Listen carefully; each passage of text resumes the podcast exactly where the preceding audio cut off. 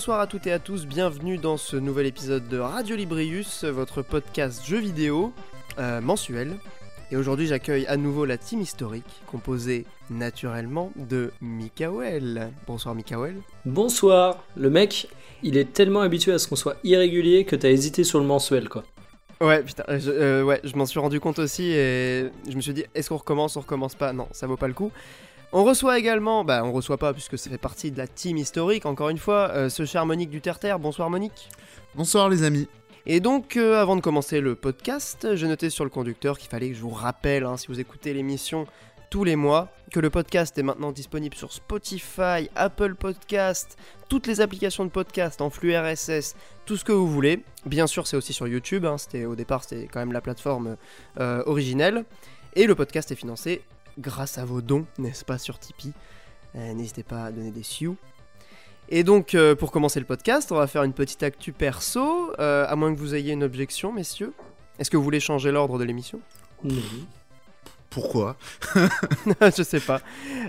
Non, bah du coup, voilà, moi j'ai pas spécialement grand chose à raconter de, de ce mois de novembre. Juste un petit truc, ouais.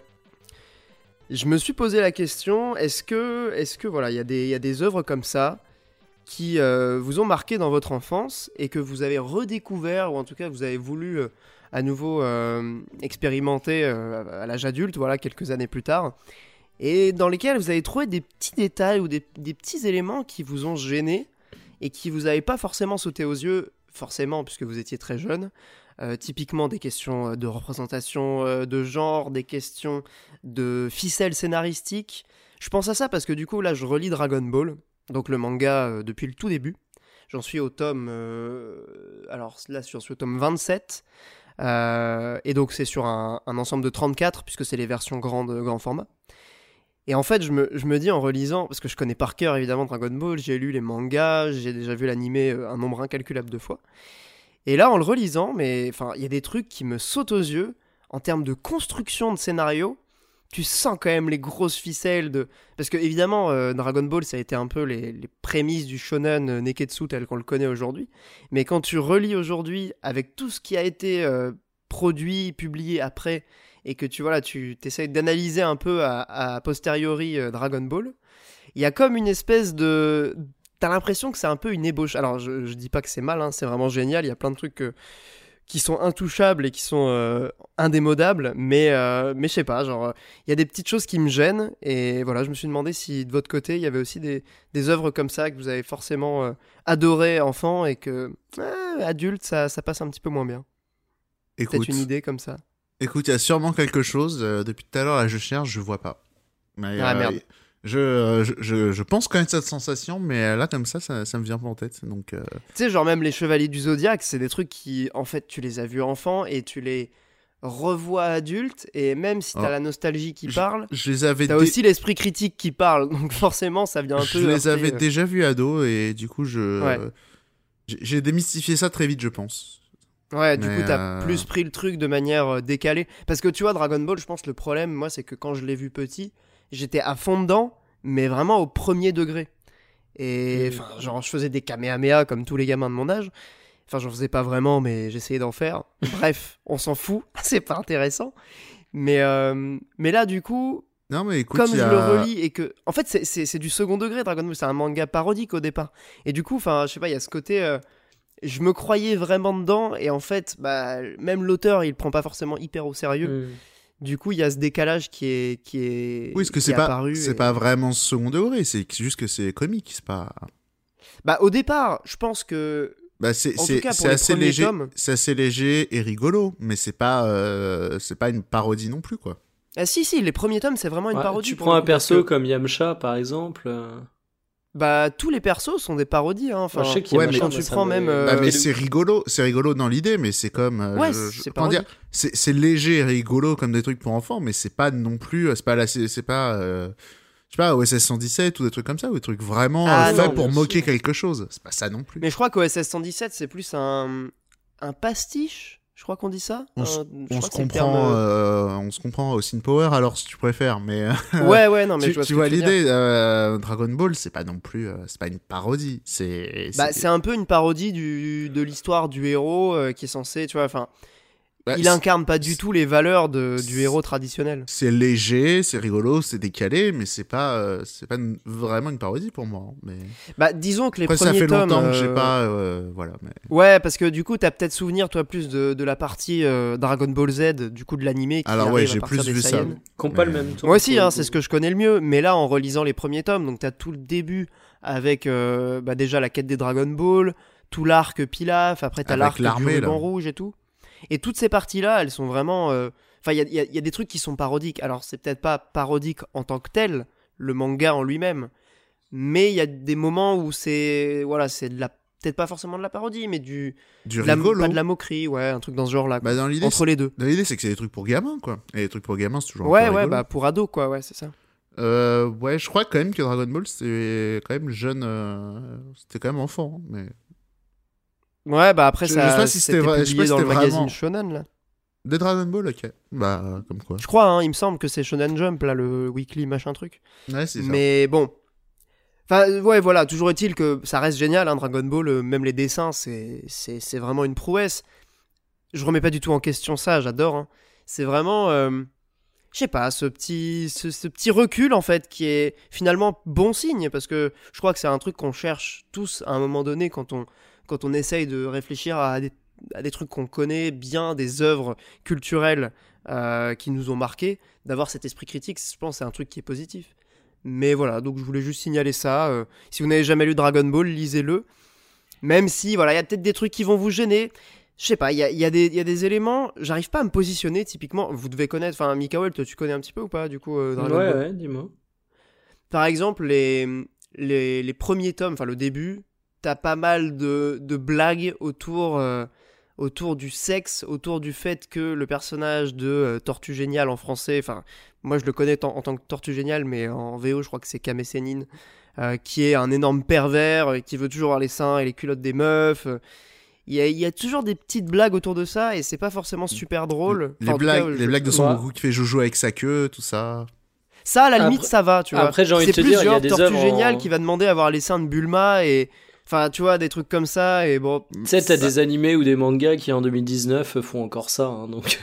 Bien sûr, ouais. Bah oui, il y Ouais. a ça, et puis, et puis c'est une autre époque, et puis c'est surtout le Japon d'une autre époque aussi. C'est juste Mais qu'ils voilà, étaient mais plus, moi, euh, je... juste mais moi je juge pas, hein, au contraire. ils euh, étaient je- plus pour décomplexés euh, sur ce genre de trucs et tout. euh, C'est comme à, à Yokai Watch, à Skip, dans la localisation aussi, ils ont changé beaucoup de trucs qui étaient un peu dans ce ton. Euh, Ouais, souvent, d'ailleurs, Po- pas que Pokémon genre, aussi, euh, le, le premier manga et le premier animé, je crois aussi. euh, ils les ont totalement euh, cancel parce qu'il y avait euh, ce genre de van aussi. Ah ouais, d'accord. Ouais. Et, euh, et notamment, le, le héros, c'était pas Pikachu, c'était Melofé. Voilà. Et, euh, Ok. il, et il faisait des blagues cheloues, et les Pokémon étaient tout moches, et euh, bref. Ok. Voilà. Mais si non, mais veux. l'idée, c'est pas de, c'est pas de condamner euh, l'auteur en mode oh là là, c'est un gros sexiste, machin truc. L'idée, c'est plus de se demander aujourd'hui, est-ce que, euh, est-ce que c'est vraiment, enfin, moi, j'en rigole plus, tu vois, de ça.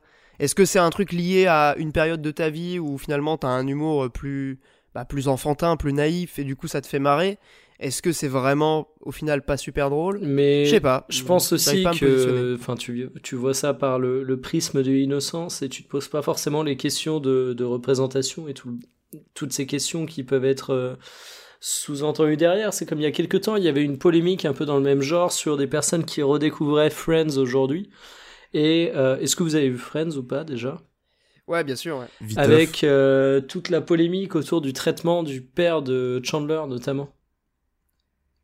C'est quoi la polémique? Euh, ben, le père de Chandler qui est euh, homosexuel de mémoire, je sais plus exactement le détail, mais euh, la série le tourne beaucoup en mode c'est une honte absolue pour Chandler qui a du mal à le vivre, mais ça le tourne beaucoup en dérision, etc. D'une manière qui a fait dire à beaucoup de personnes que euh, c'était quelque chose qui pouvait être perçu comme euh, homophobe ou autre. Là où t'avais un autre Ouais. camp qui défendait au contraire que euh, la série était assez en avance sur son temps. Mais en tout cas, c'était un bel exemple aussi de série qui, quand elle est redécouverte, peut faire tiquer certaines personnes. Mais c'est ça. Parce Mais que après, Friends, euh, je- Friends, j'avais vu d'autres trucs aussi, genre des blagues grossophobes, des blagues racistes. Alors, le- euh, plein de ouais, trucs ouais, comme ça. non, mais Ouais. c'est Friends en est rempli. Ouais. Pour le coup, je, je t'avoue que moi, j'ai ça dans mes lointains souvenirs, donc je ne me prononcerai pas du tout sur euh, le bien fondé ou non des critiques. Enfin, Ouais, mon avis sur les critiques. Parce que Moi, bien pareil, fondé j'ai non, jamais vraiment regardé dire. Friends. euh, sinon, Moi, j'ai euh, beaucoup regardé, mais si tu veux, Ah euh, ouais bah, c'est un peu comme ce que disait. Bah, j'ai tout regardé, mais c'est un peu Ah comme ouais ce que Ouais, bah, disait euh, All vu. Ah ouais, Blues pour les Dragon Ball. En fait, c'est que t'as les souvenirs que t'as de l'époque. Et je pense que si aujourd'hui je le regarderais, bah, je tiquerais un peu sur certains trucs. euh. Après, je sais pas ce que je- j'en penserais, mais j'aurais une autre vision. Moi, je vous avoue que Friends, j'ai jamais trouvé ça marrant, donc euh, bon. Bon, c'est bah disons que c'est Friends, c'est vraiment le, enfin c'est l'époque aussi, je pense. Pour le coup, c'est un peu comme Dragon Ball dans une moindre mesure pour moi, à titre perso. Mais euh, c'est tout, c'est tout un ensemble de souvenirs. De, c'est presque plus le contexte dans lequel tu regardais euh, cette série que la série en elle-même. Ouais, parce qu'après Dragon Et- Ball, euh, je pense quand même il y a une différence hein, avec Dragon Ball. hein. Dragon Ball, c'est carrément un autre espace-temps. Déjà, c'est plus vieux et surtout, c'est c'est le Japon des années 80. C'est quand même, c'est quand même beaucoup plus loin de nous que l'Amérique des années 90, quoi. Ouais, Ah et oui, surtout non, mais- Dragon Ball, c'est un univers euh, complètement fantaisiste, euh, c'est une création au sens euh, vraiment large du terme, puisque l'univers, les règles de l'univers, tout ça c'est inventé. Alors que pour le coup, Friends, ça, ça s'ancre quand même dans une réalité qui est proche de la nôtre, oui, tu totalement. vois? D'où le fait aussi peut-être que les blagues gênent plus dans un contexte entre gros guillemets euh, réaliste que dans un univers purement fantai- fantaisiste. Mais après, Mais euh, après, les deux sont le reflet ouais. des mentalités de leur époque. hein, donc, euh, Mais totalement, mais justement, c'est pour, c'est pour ça que. Enfin, quand je dis j'arrive pas à me positionner, c'est vraiment sincère. Parce que tu vois, dans, dans- dans ce genre de débat, il y a toujours euh, un peu deux extrêmes.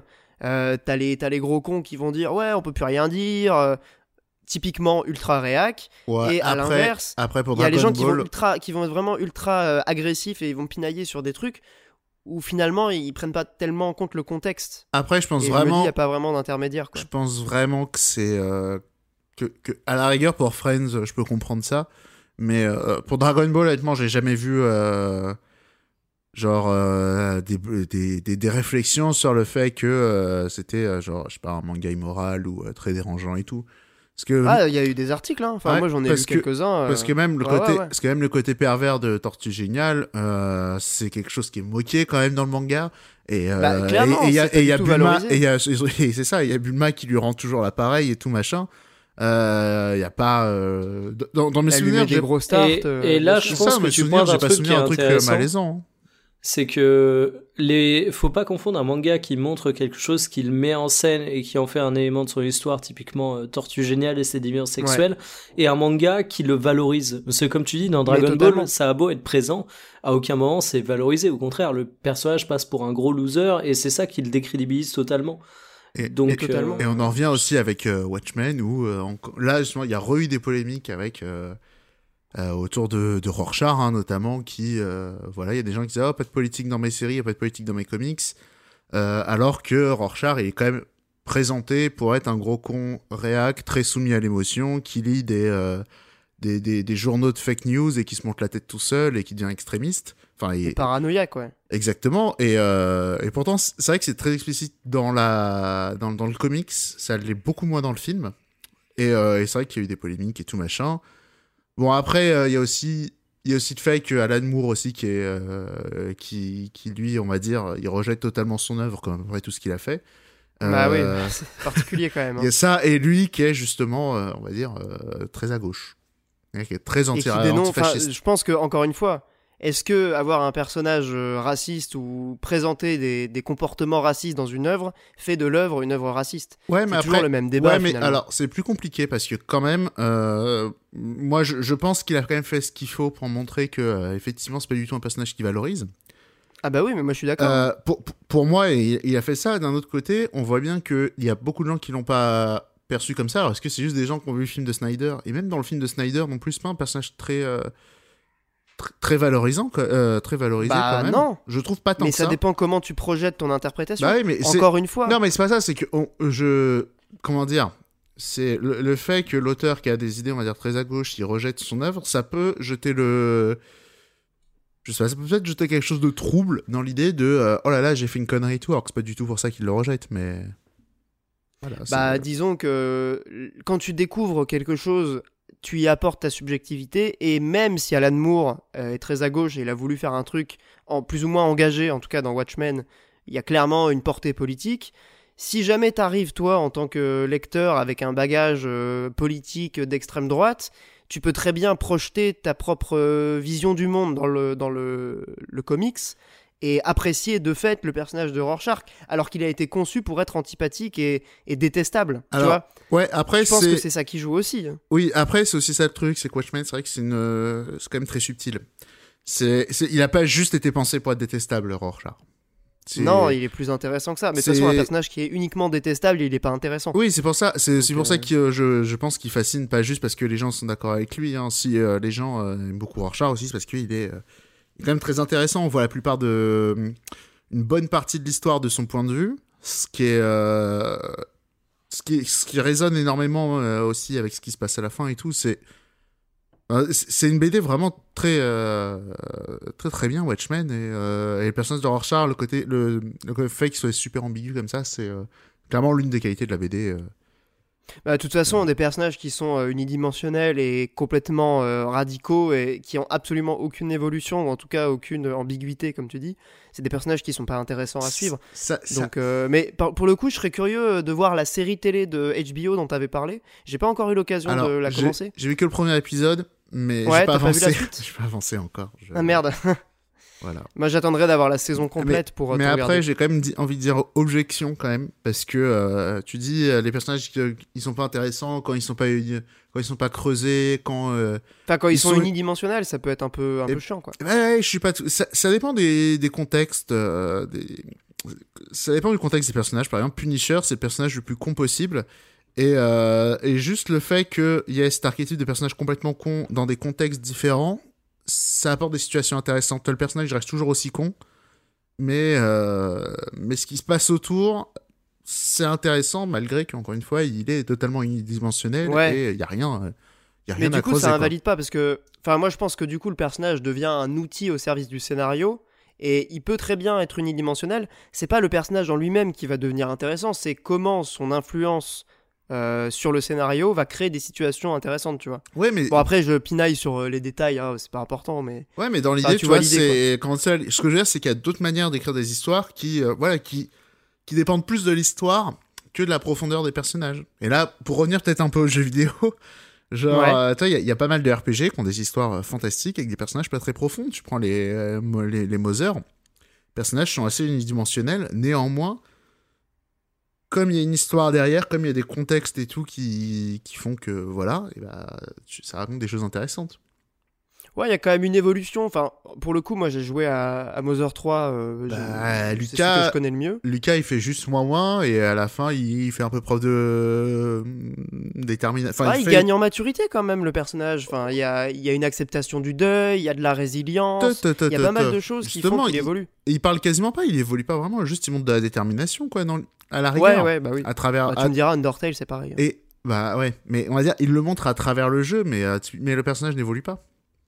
Ouais, enfin, il évolue au sens euh, gameplay du terme, mais pas Bah. forcément euh, narratif. ouais. Ouais, c'est ça, et même par Euh, à rapport à la fin de Mother 3, tu vois, qui est un peu soumis à interprétation, et, euh, Est-ce qu'il a vraiment évolué, on va dire? Est-ce qu'il fait un choix plutôt vertueux ou est-ce qu'il fait de- plutôt un choix de colère ou D'interpréter le truc, ouais. Tu vois. D'ailleurs, vous inquiétez pas, hein, si vous écoutez le podcast, on va parler de jeux vidéo, hein, on est toujours dans Radio Librius. C'était juste l'introduction. Mais, mais du coup, j'en profite, puisque Pardon. Monique, tu, tu prends la parole. Tu voulais nous parler de, de ton voyage à Berlin? T'es allé il y a pas longtemps, je crois. Ouais, bah alors c'est juste parce qu'il y avait une actu perso, mais ouais, je suis allé au début du mois à Berlin et euh, voilà, Ouais. c'est cool.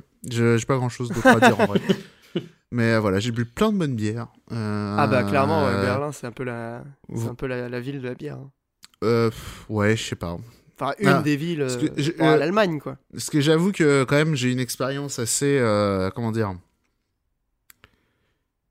Ah, c'est un peu compliqué mais euh, non bref j'ai eu plein d'endroits j'ai eu plein d'endroits pour manger de la bonne bouffe et à boire des bonnes bières voilà Est-ce que euh, t'as plaisir. as, fait un petit peu le digger de, de resto vegan? Je crois que là-bas, ils ont énormément de trucs.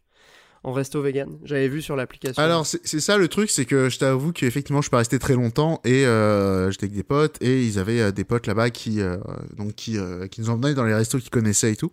Ah oui, ouais, ok. Et effectivement oui, pas mal pas mal d'options VG et tout.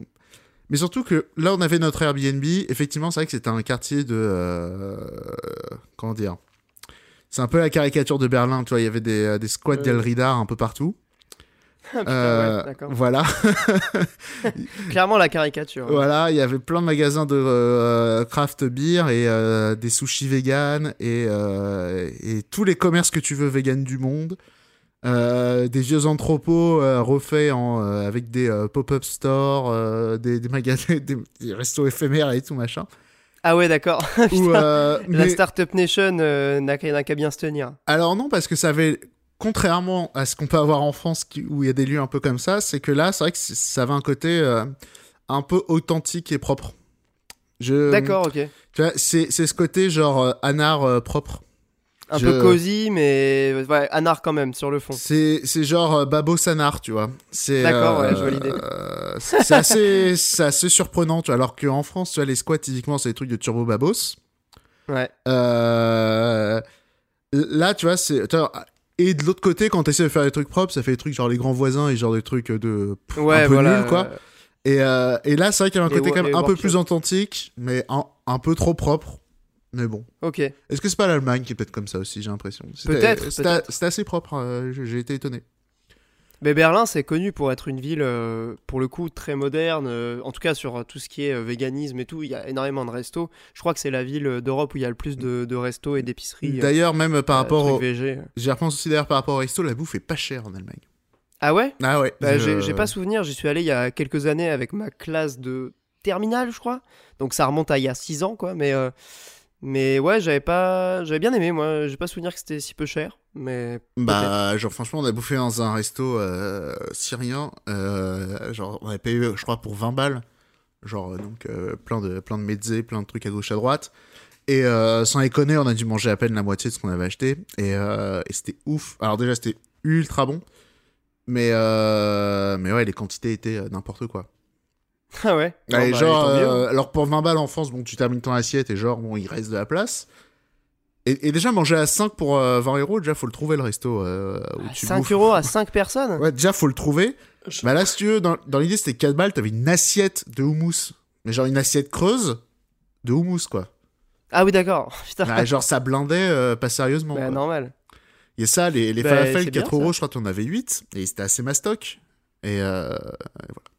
Et du coup, Bah, bon délire. hein. et du coup, j'y Bah, pour le coup, je sais pas, si ça rivalise avec la Roumanie, mais. Et ça, c'était pas, un cher. Mine de rien, c'était pas un resto vegan, mais c'est vrai que malgré tout, on a bouffé vegan parce qu'effectivement, il n'y avait pas de viande. Ouais, bah dans les, dans les trucs. Mais c'était pas euh, Un peu spécifié. libanais, tout ça, il y a souvent. On va dire euh, végétalien en tout cas.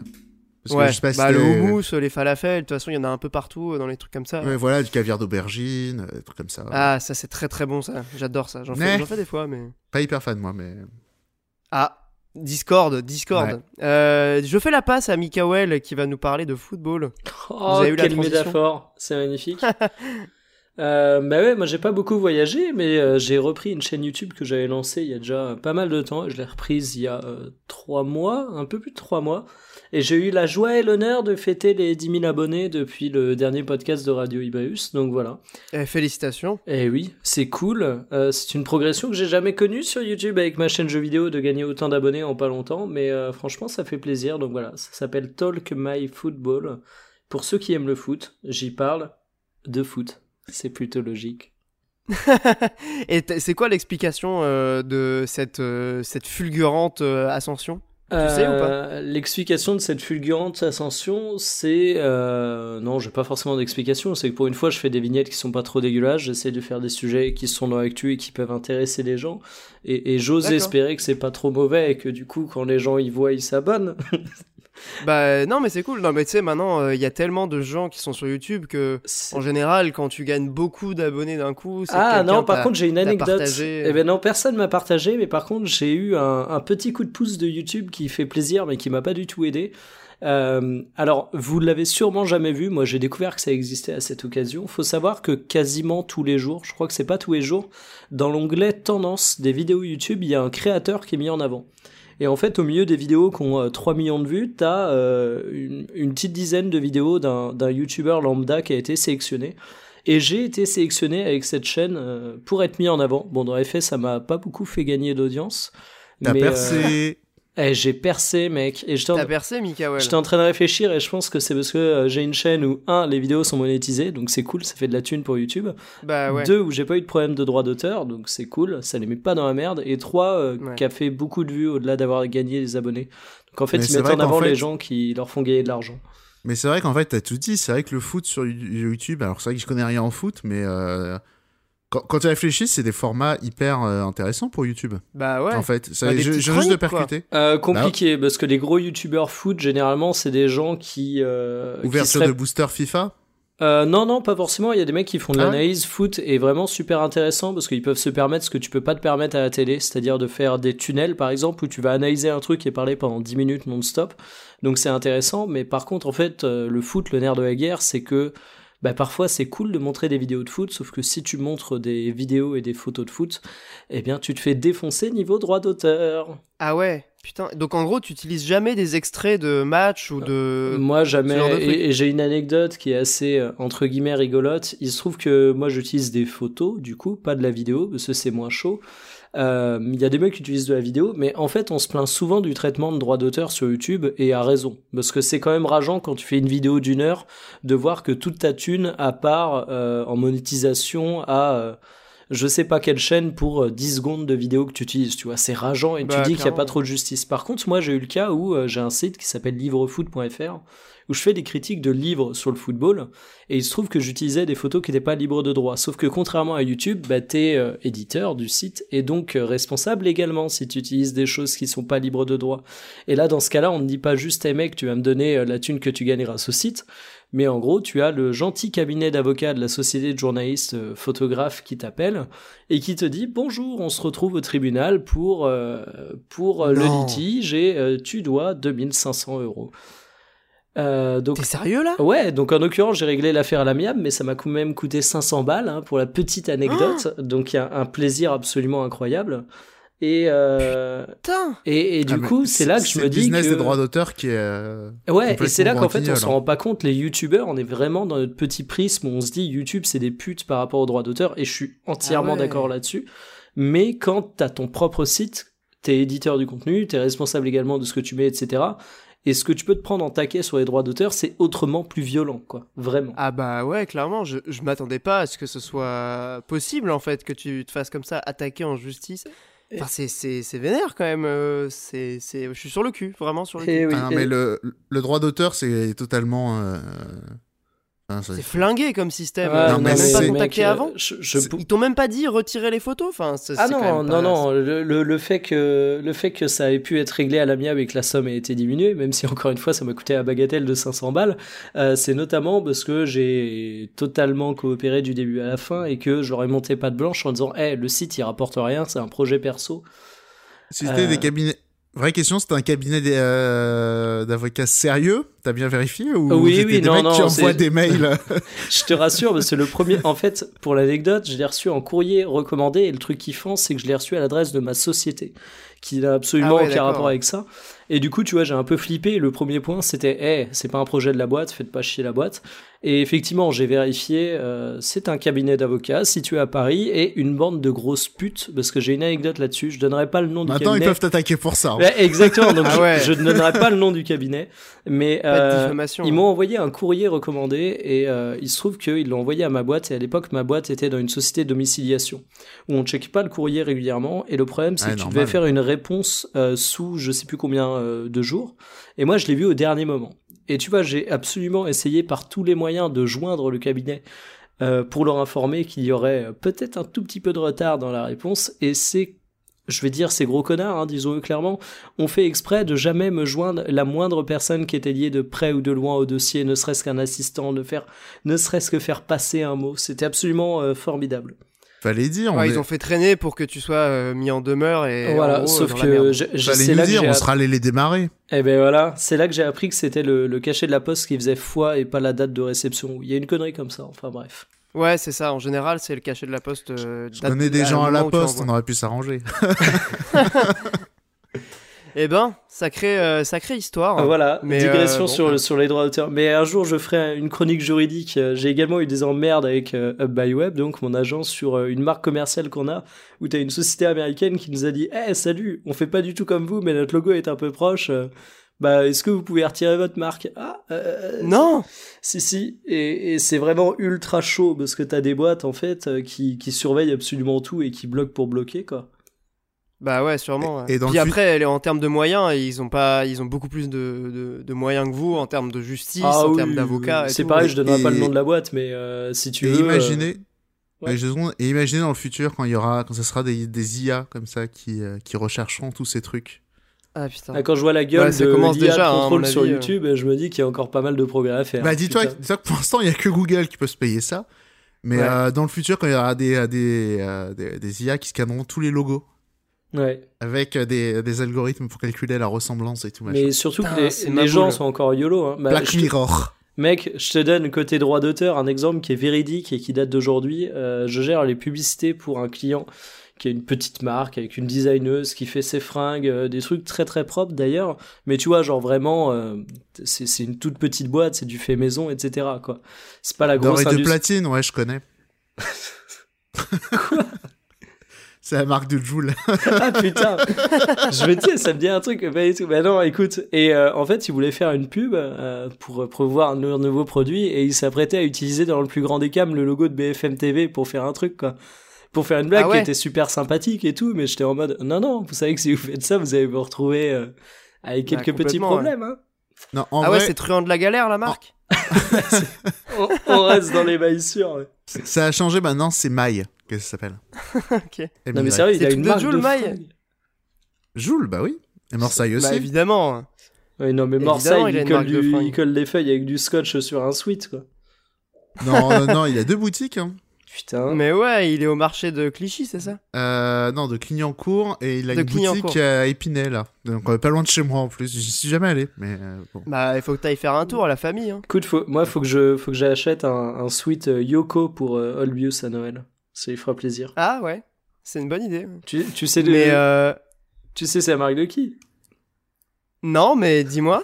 C'est la marque de quelqu'un dont tu as euh, fait une petite polémique récemment sur Twitter en disant hey, est-ce que Ah, euh, yes. je, je suis le seul à avoir du mal avec le revirement good guy de Ah Squeezie merde, c'est Squeezie, mais Eh merde. oui. Ça s'appelle Yoko?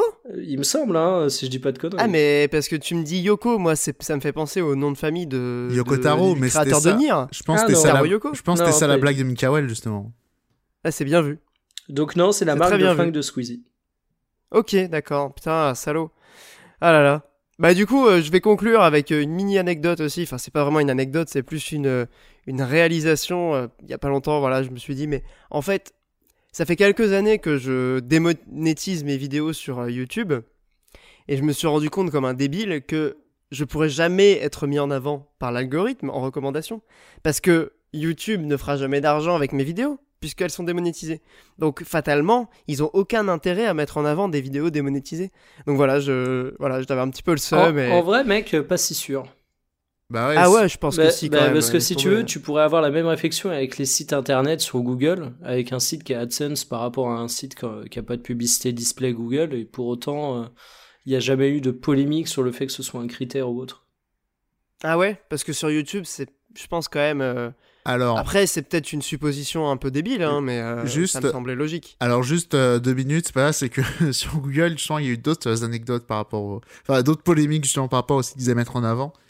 Euh, c'est qu'effectivement, pas forcément AdSense et tout, mais par contre, euh, ceux qui utilisent euh, euh, un middleware euh, qui, euh, je sais pas exactement où est-ce que ça intervient, je suis pas développeur, mais en gros, un truc de développement pour les sites euh, qui, a, qui appartient plus ou moins à Google, euh, mais qui, je crois, est libre, euh, enfin pas libre, mais euh, gratuit plutôt.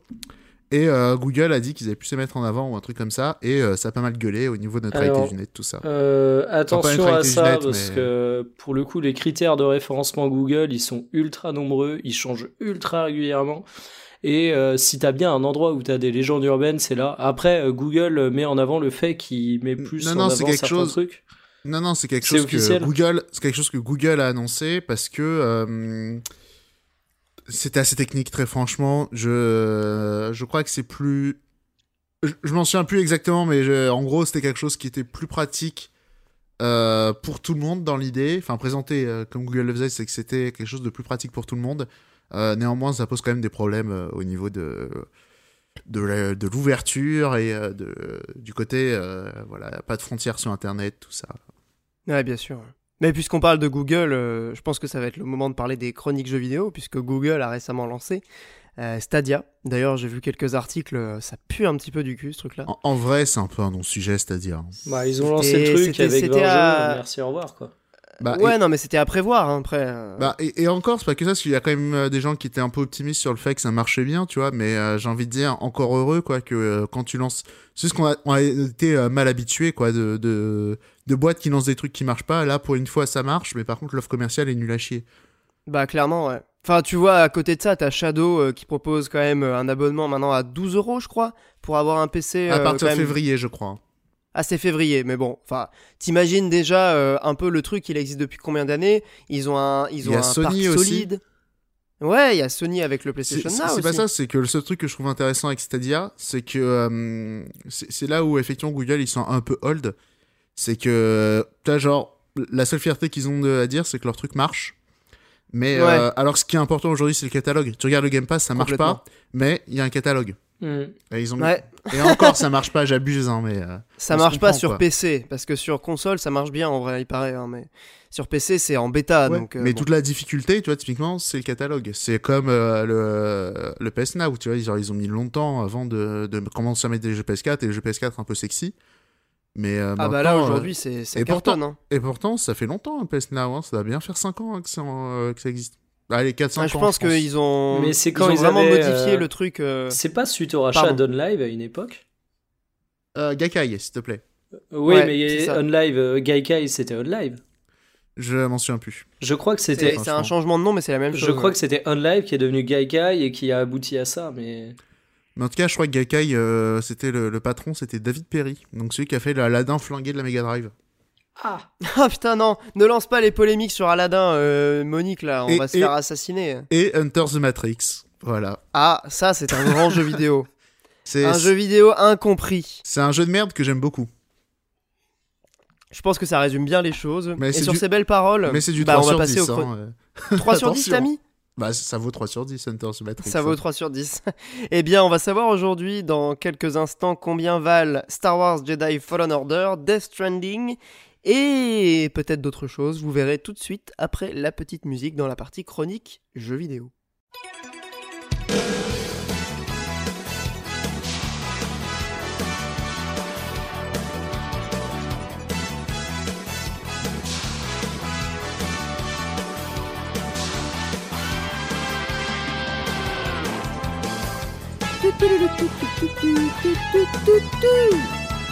Fais les bruitages à la bouche maintenant j'ai la flemme de faire du mixage.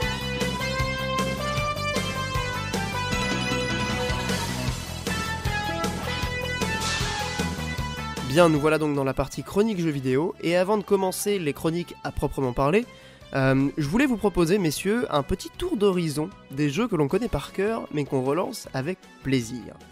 Euh, cette petite réflexion, elle m'a été inspirée euh, il y a deux jours par Dead Cells, qui est un, donc un jeu euh, français de motion twin, euh, un roguelite, euh, qui a été maintes fois récompensé parce que c'est un super bon jeu. Et donc là, relancé sur PC, relancé sur Switch. J'ai repris beaucoup de plaisir en, en quelques parties. Et voilà, ça m'a un petit peu inspiré cette réflexion de des jeux qu'on connaît plus ou moins par cœur, mais qui finalement sont presque intemporels, ind- indémodables. Euh, Est-ce que vous en avez comme ça dans votre tête euh, qui viennent immédiatement des jeux euh, que vous connaissez par cœur, mais vous y revenez régulièrement sans trop savoir pourquoi, ou alors en sachant parfaitement pourquoi, en sachant pertinemment ce que vous venez y chercher? Je vois que Mikael a noté quelque chose qu'on pourrait avoir en commun. Bah oui, Age of Empire que- 2. Age of Empire Bah ouais. 2, parce que c'est à peu près tout en fait. C'est à la fois une Madeleine de Proust qui me rappelle des excellentes heures passées durant mon enfance. C'est à la fois également un STR comme aujourd'hui, on a assez peu d'équivalents, même si c'était pas le jeu le plus original du, monde. Euh, c'est aussi un jeu qui est plutôt cool par rapport à beaucoup de choses qui peuvent te marquer profondément l'esprit, du genre les musiques d'un jeu. Les musiques d'Age of Empire 2, si tu veux, je les ai toujours en tête. Il y a aucun problème. J'allais chanter Eh oui, non mais mec, j'ai reconnu direct, je voyais celle que tu faisais. Non, non, et en plus, non. tu vois, tu peux te replonger dans les campagnes, tu peux faire le mode libre créateur où tu fais absolument n'importe quoi. Euh, tu peux te faire euh, des parties match à mort avec des difficultés de bâtard juste pour le trip. Donc non, Age of Empire 2, hein, je, je pense que tous les ans je le relance. Et pour te dire, j'ai même acheté la version HD et je ne le regrette pas. Et là, ils ont sorti. euh, alors, tu parles de quelle version HD Parce que là, il y a une version remastered qui est sortie, je crois, il y a quelques jours. Ah, mais Je- alors, je ne Qui parle est pas, la de ça. version HD. Alors, moi, Alors, je parle du coup de, de Age of Empire HD 2 euh, Ouais. HD qui était sorti. D'accord, euh, Alors là, je crois que c'est qu'ils ont rajouté l'extension seulement. Parce qu'il me semblait justement qu'il y avait eu un remaster euh, juste mis à- en HD des textures. Et là, ils ont carrément refait de nouvelles campagnes et tout. Non, si ah, je me trompe Mais pas. ils avaient Ah, ajouté je suis- en je suis DLC pas sûr. des campagnes, etc. là, je crois qu'ils ont juste mis euh, l'extension. hein. D'accord, ok. Mm. Et En sur tout le- cas, il y a le 4 c'est qui arrivé. est... et c'est arrivé sur le Game Pass. C'est arrivé sur le Game Pass et il y a le 4 qui est ressorti un petit peu de enfin qui est revenu d'entre les morts parce qu'il avait été annoncé il y a deux ans et demi je crois trois ans presque. Oui. et là on a vu un trailer. Bon c'est très court on a vu quelques images ça a l'air super joli. Euh, mais clairement euh, ça fait plaisir parce que moi clairement c'est une série que j'aime beaucoup aussi. Alors à titre perso j'ai une petite préférence quand même pour Age of Mythology parce que disons que la, la partie mythologique était quand même super cool Je- sais pas si t'as joué aussi à Age of Si, Mythology si, euh, et, Mikael et- et gros, gros, gros, gros kiff également, mais j'ai eu très peur que tu me parles de Age of Empire 3, qui est une de mes pires déceptions de vie de joueur. Ouais, c'est vrai que c'est un jeu de la Discord. Alors, je parlerai pas de déception parce que bon, moi j'étais quand même assez jeune quand je l'ai eu. Euh, je l'avais eu à Noël, je crois. Alors, si je me gourre pas, je devais avoir euh, peut-être 13-14 ans. Euh, et en fait, euh, bon, Oh, tu dois avoir plus près de 10 ans, je crois. Plus près de 10 ans. Bah écoute. Enfin, quand euh, le jeu est sorti, de- hein, mais. C'est quelle année du coup euh, le 3 Ah, je dirais 2005. Ah oui, d'accord, ouais, je devais Euh, avoir 2005 10 ans que 14 ans. Ah, je le voyais plus vieux. Ouais, moi aussi. 2004-2005. Euh, vous parlez du 3, hein Oui, oui. Ouais, on parle du 3, ouais. 2005. Ah bah Ouais. Oui, parce que si je l'avais eu avant, je m'en souviendrais pas. Parce que, enfin, je m'en souviens encore assez bien. Et forcément, euh, si j'avais genre moins de 10 ans, je m'en souviendrais peut-être pas aussi bien. Quoique, ça veut rien Ah, dire. mais mec, bon. euh, Euh, le 3, non, mais le 3, le 3, finalement, bon. Ce qui m'a déçu à titre perso, c'est vraiment la campagne.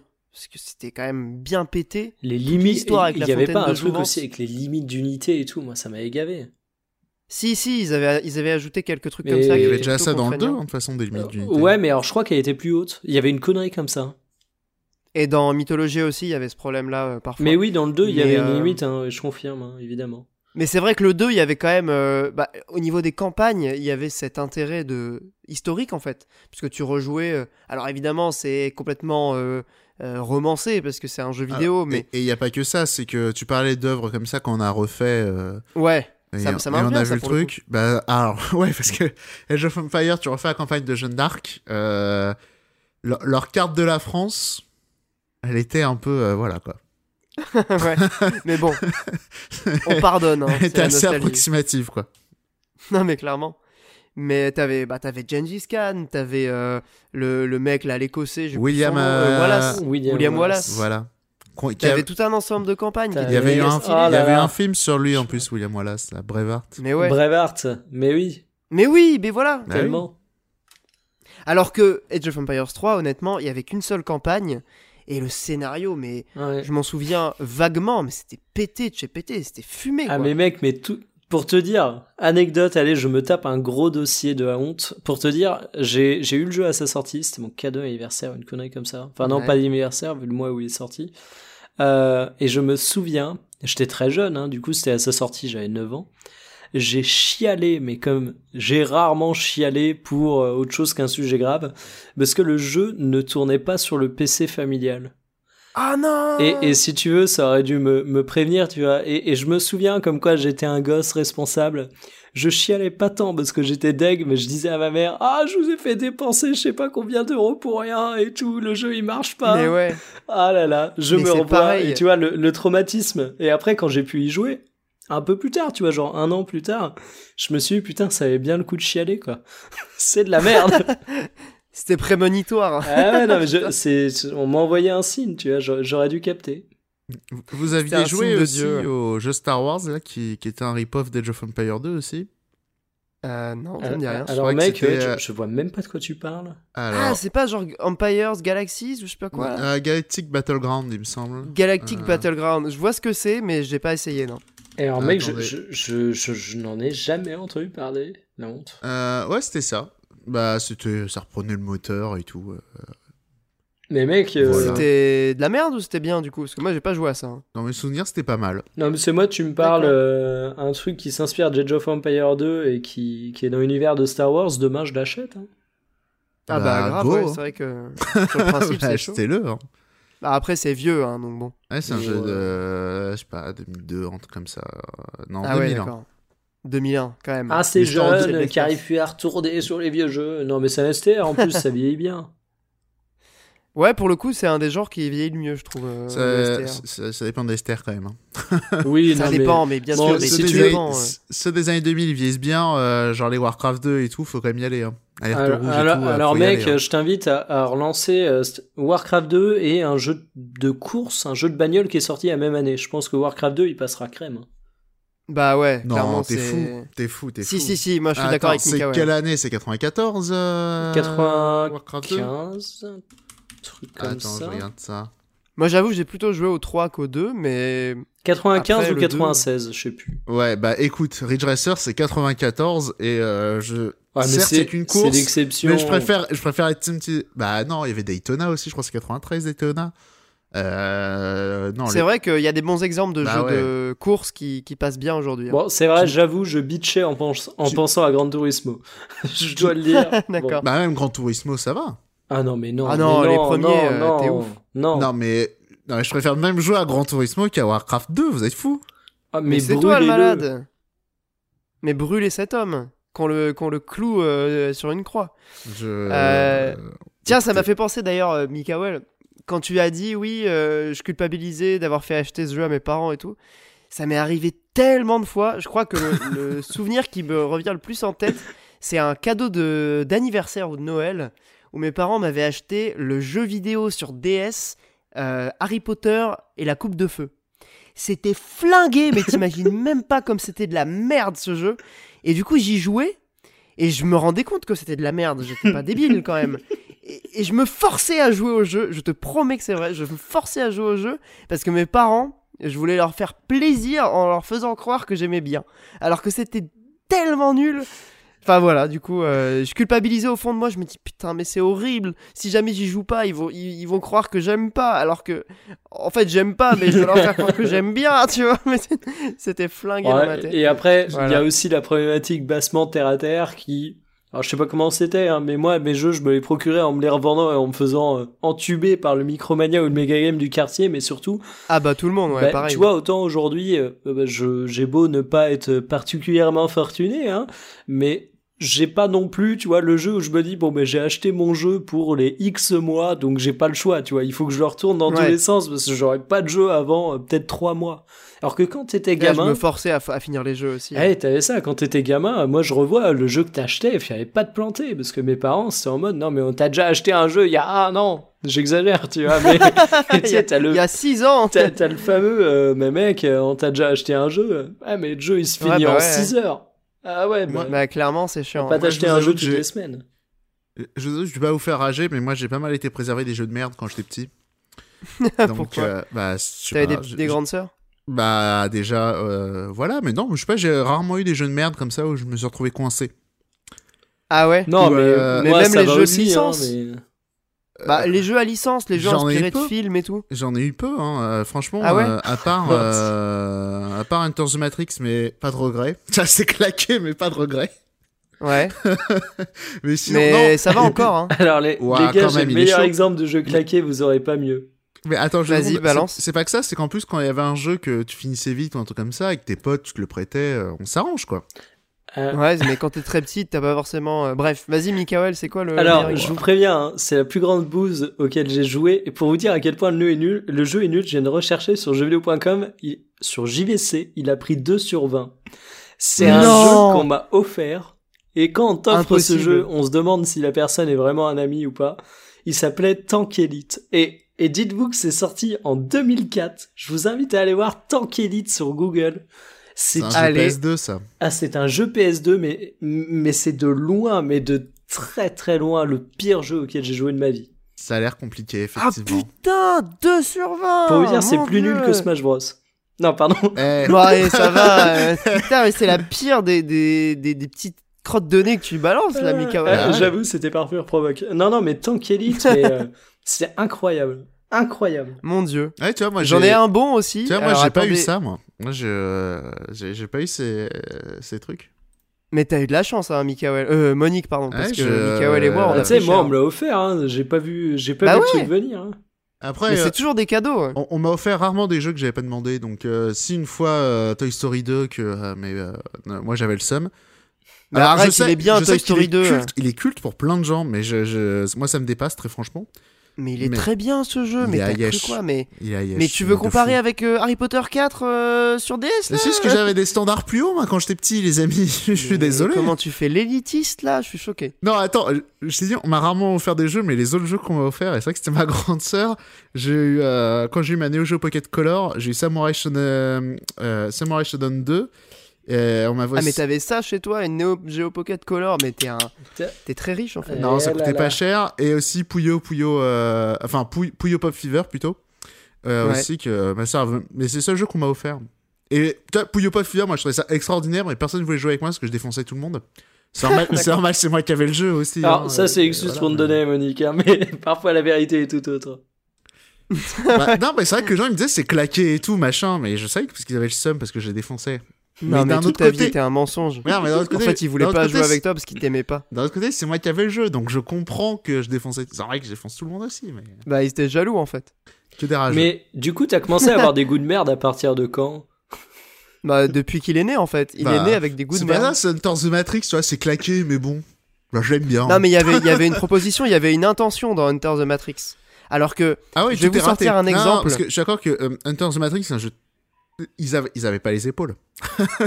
bah, C'est- trop ambitieux. Il y avait de l'ambition, il y avait plein de Mais oui. trucs, mais tout est raté. C'est incroyable. Mais c'est ça qui est ouf, c'est que c'est le jeu qui a les meilleures idées du monde, mais qui a la pire exécution du Alors, monde. Du coup, et, c'est pour ça que Hunter the Matrix, pour moi, je vois sa, su- sa suite spirituelle en Everdead, qui est. euh, Ah, je le connais pas. Alors moi, c'est mon jeu de merde préféré, euh, qui est encore plus ambitieux, encore plus fou que Hunter the Matrix, mais et que tout aussi raté.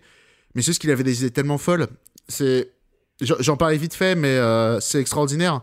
C'est vraiment un TPS. Les mecs se sont dit, mais attends, euh, pourquoi il y a deux sticks sur une manette? Pourquoi euh, on tire Pourquoi on a qu'un viseur pour deux pistolets? Hello. Ouais. Et, Ah oui, oui, oui, tu m'avais raconté ce jeu. Mais oui, alors- tu, tu vises avec les deux sticks, ouais. Oh, alors tu peux faire ça quand, t'as deux- quand tu sors deux pistolets, tu ne peux plus bouger, tu vises les- tu bouges les deux. Ouais. Idée nulle à chier. La- Bah, évidemment. L'épée, tu la manies comme Skyward Sword, mais au stick. oui, mais je sais, ouais, tu m'avais raconté Sauf que ça. le truc idiot, c'est que pareil, les ennemis, tu peux les taper dans n'importe quel sens. Mais c'est même pas que ça.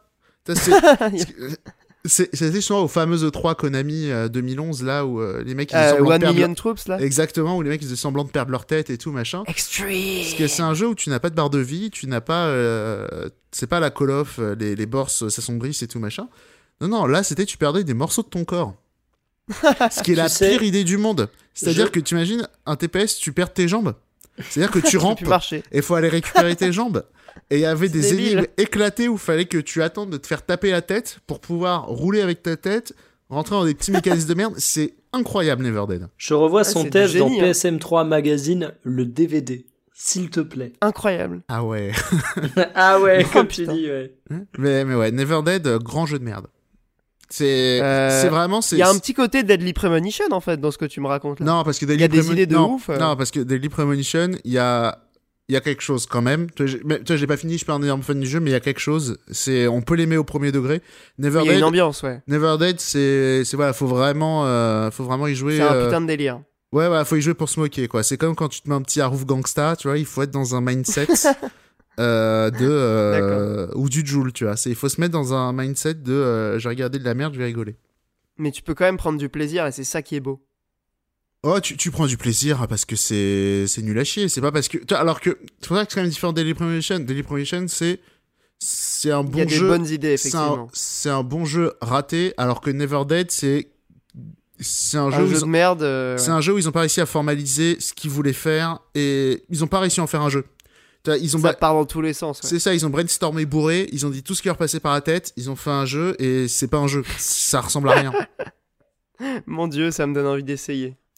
Mais Euh, mais ouais, hein, d'ailleurs, euh, Monique, euh, tu nous as pas parlé de Dragon Blaze? Je vois même pas ce que c'est, je vais regarder sur, euh, Ah oui, parce sur qu'on- JVC. On en revient à l'objet du débat.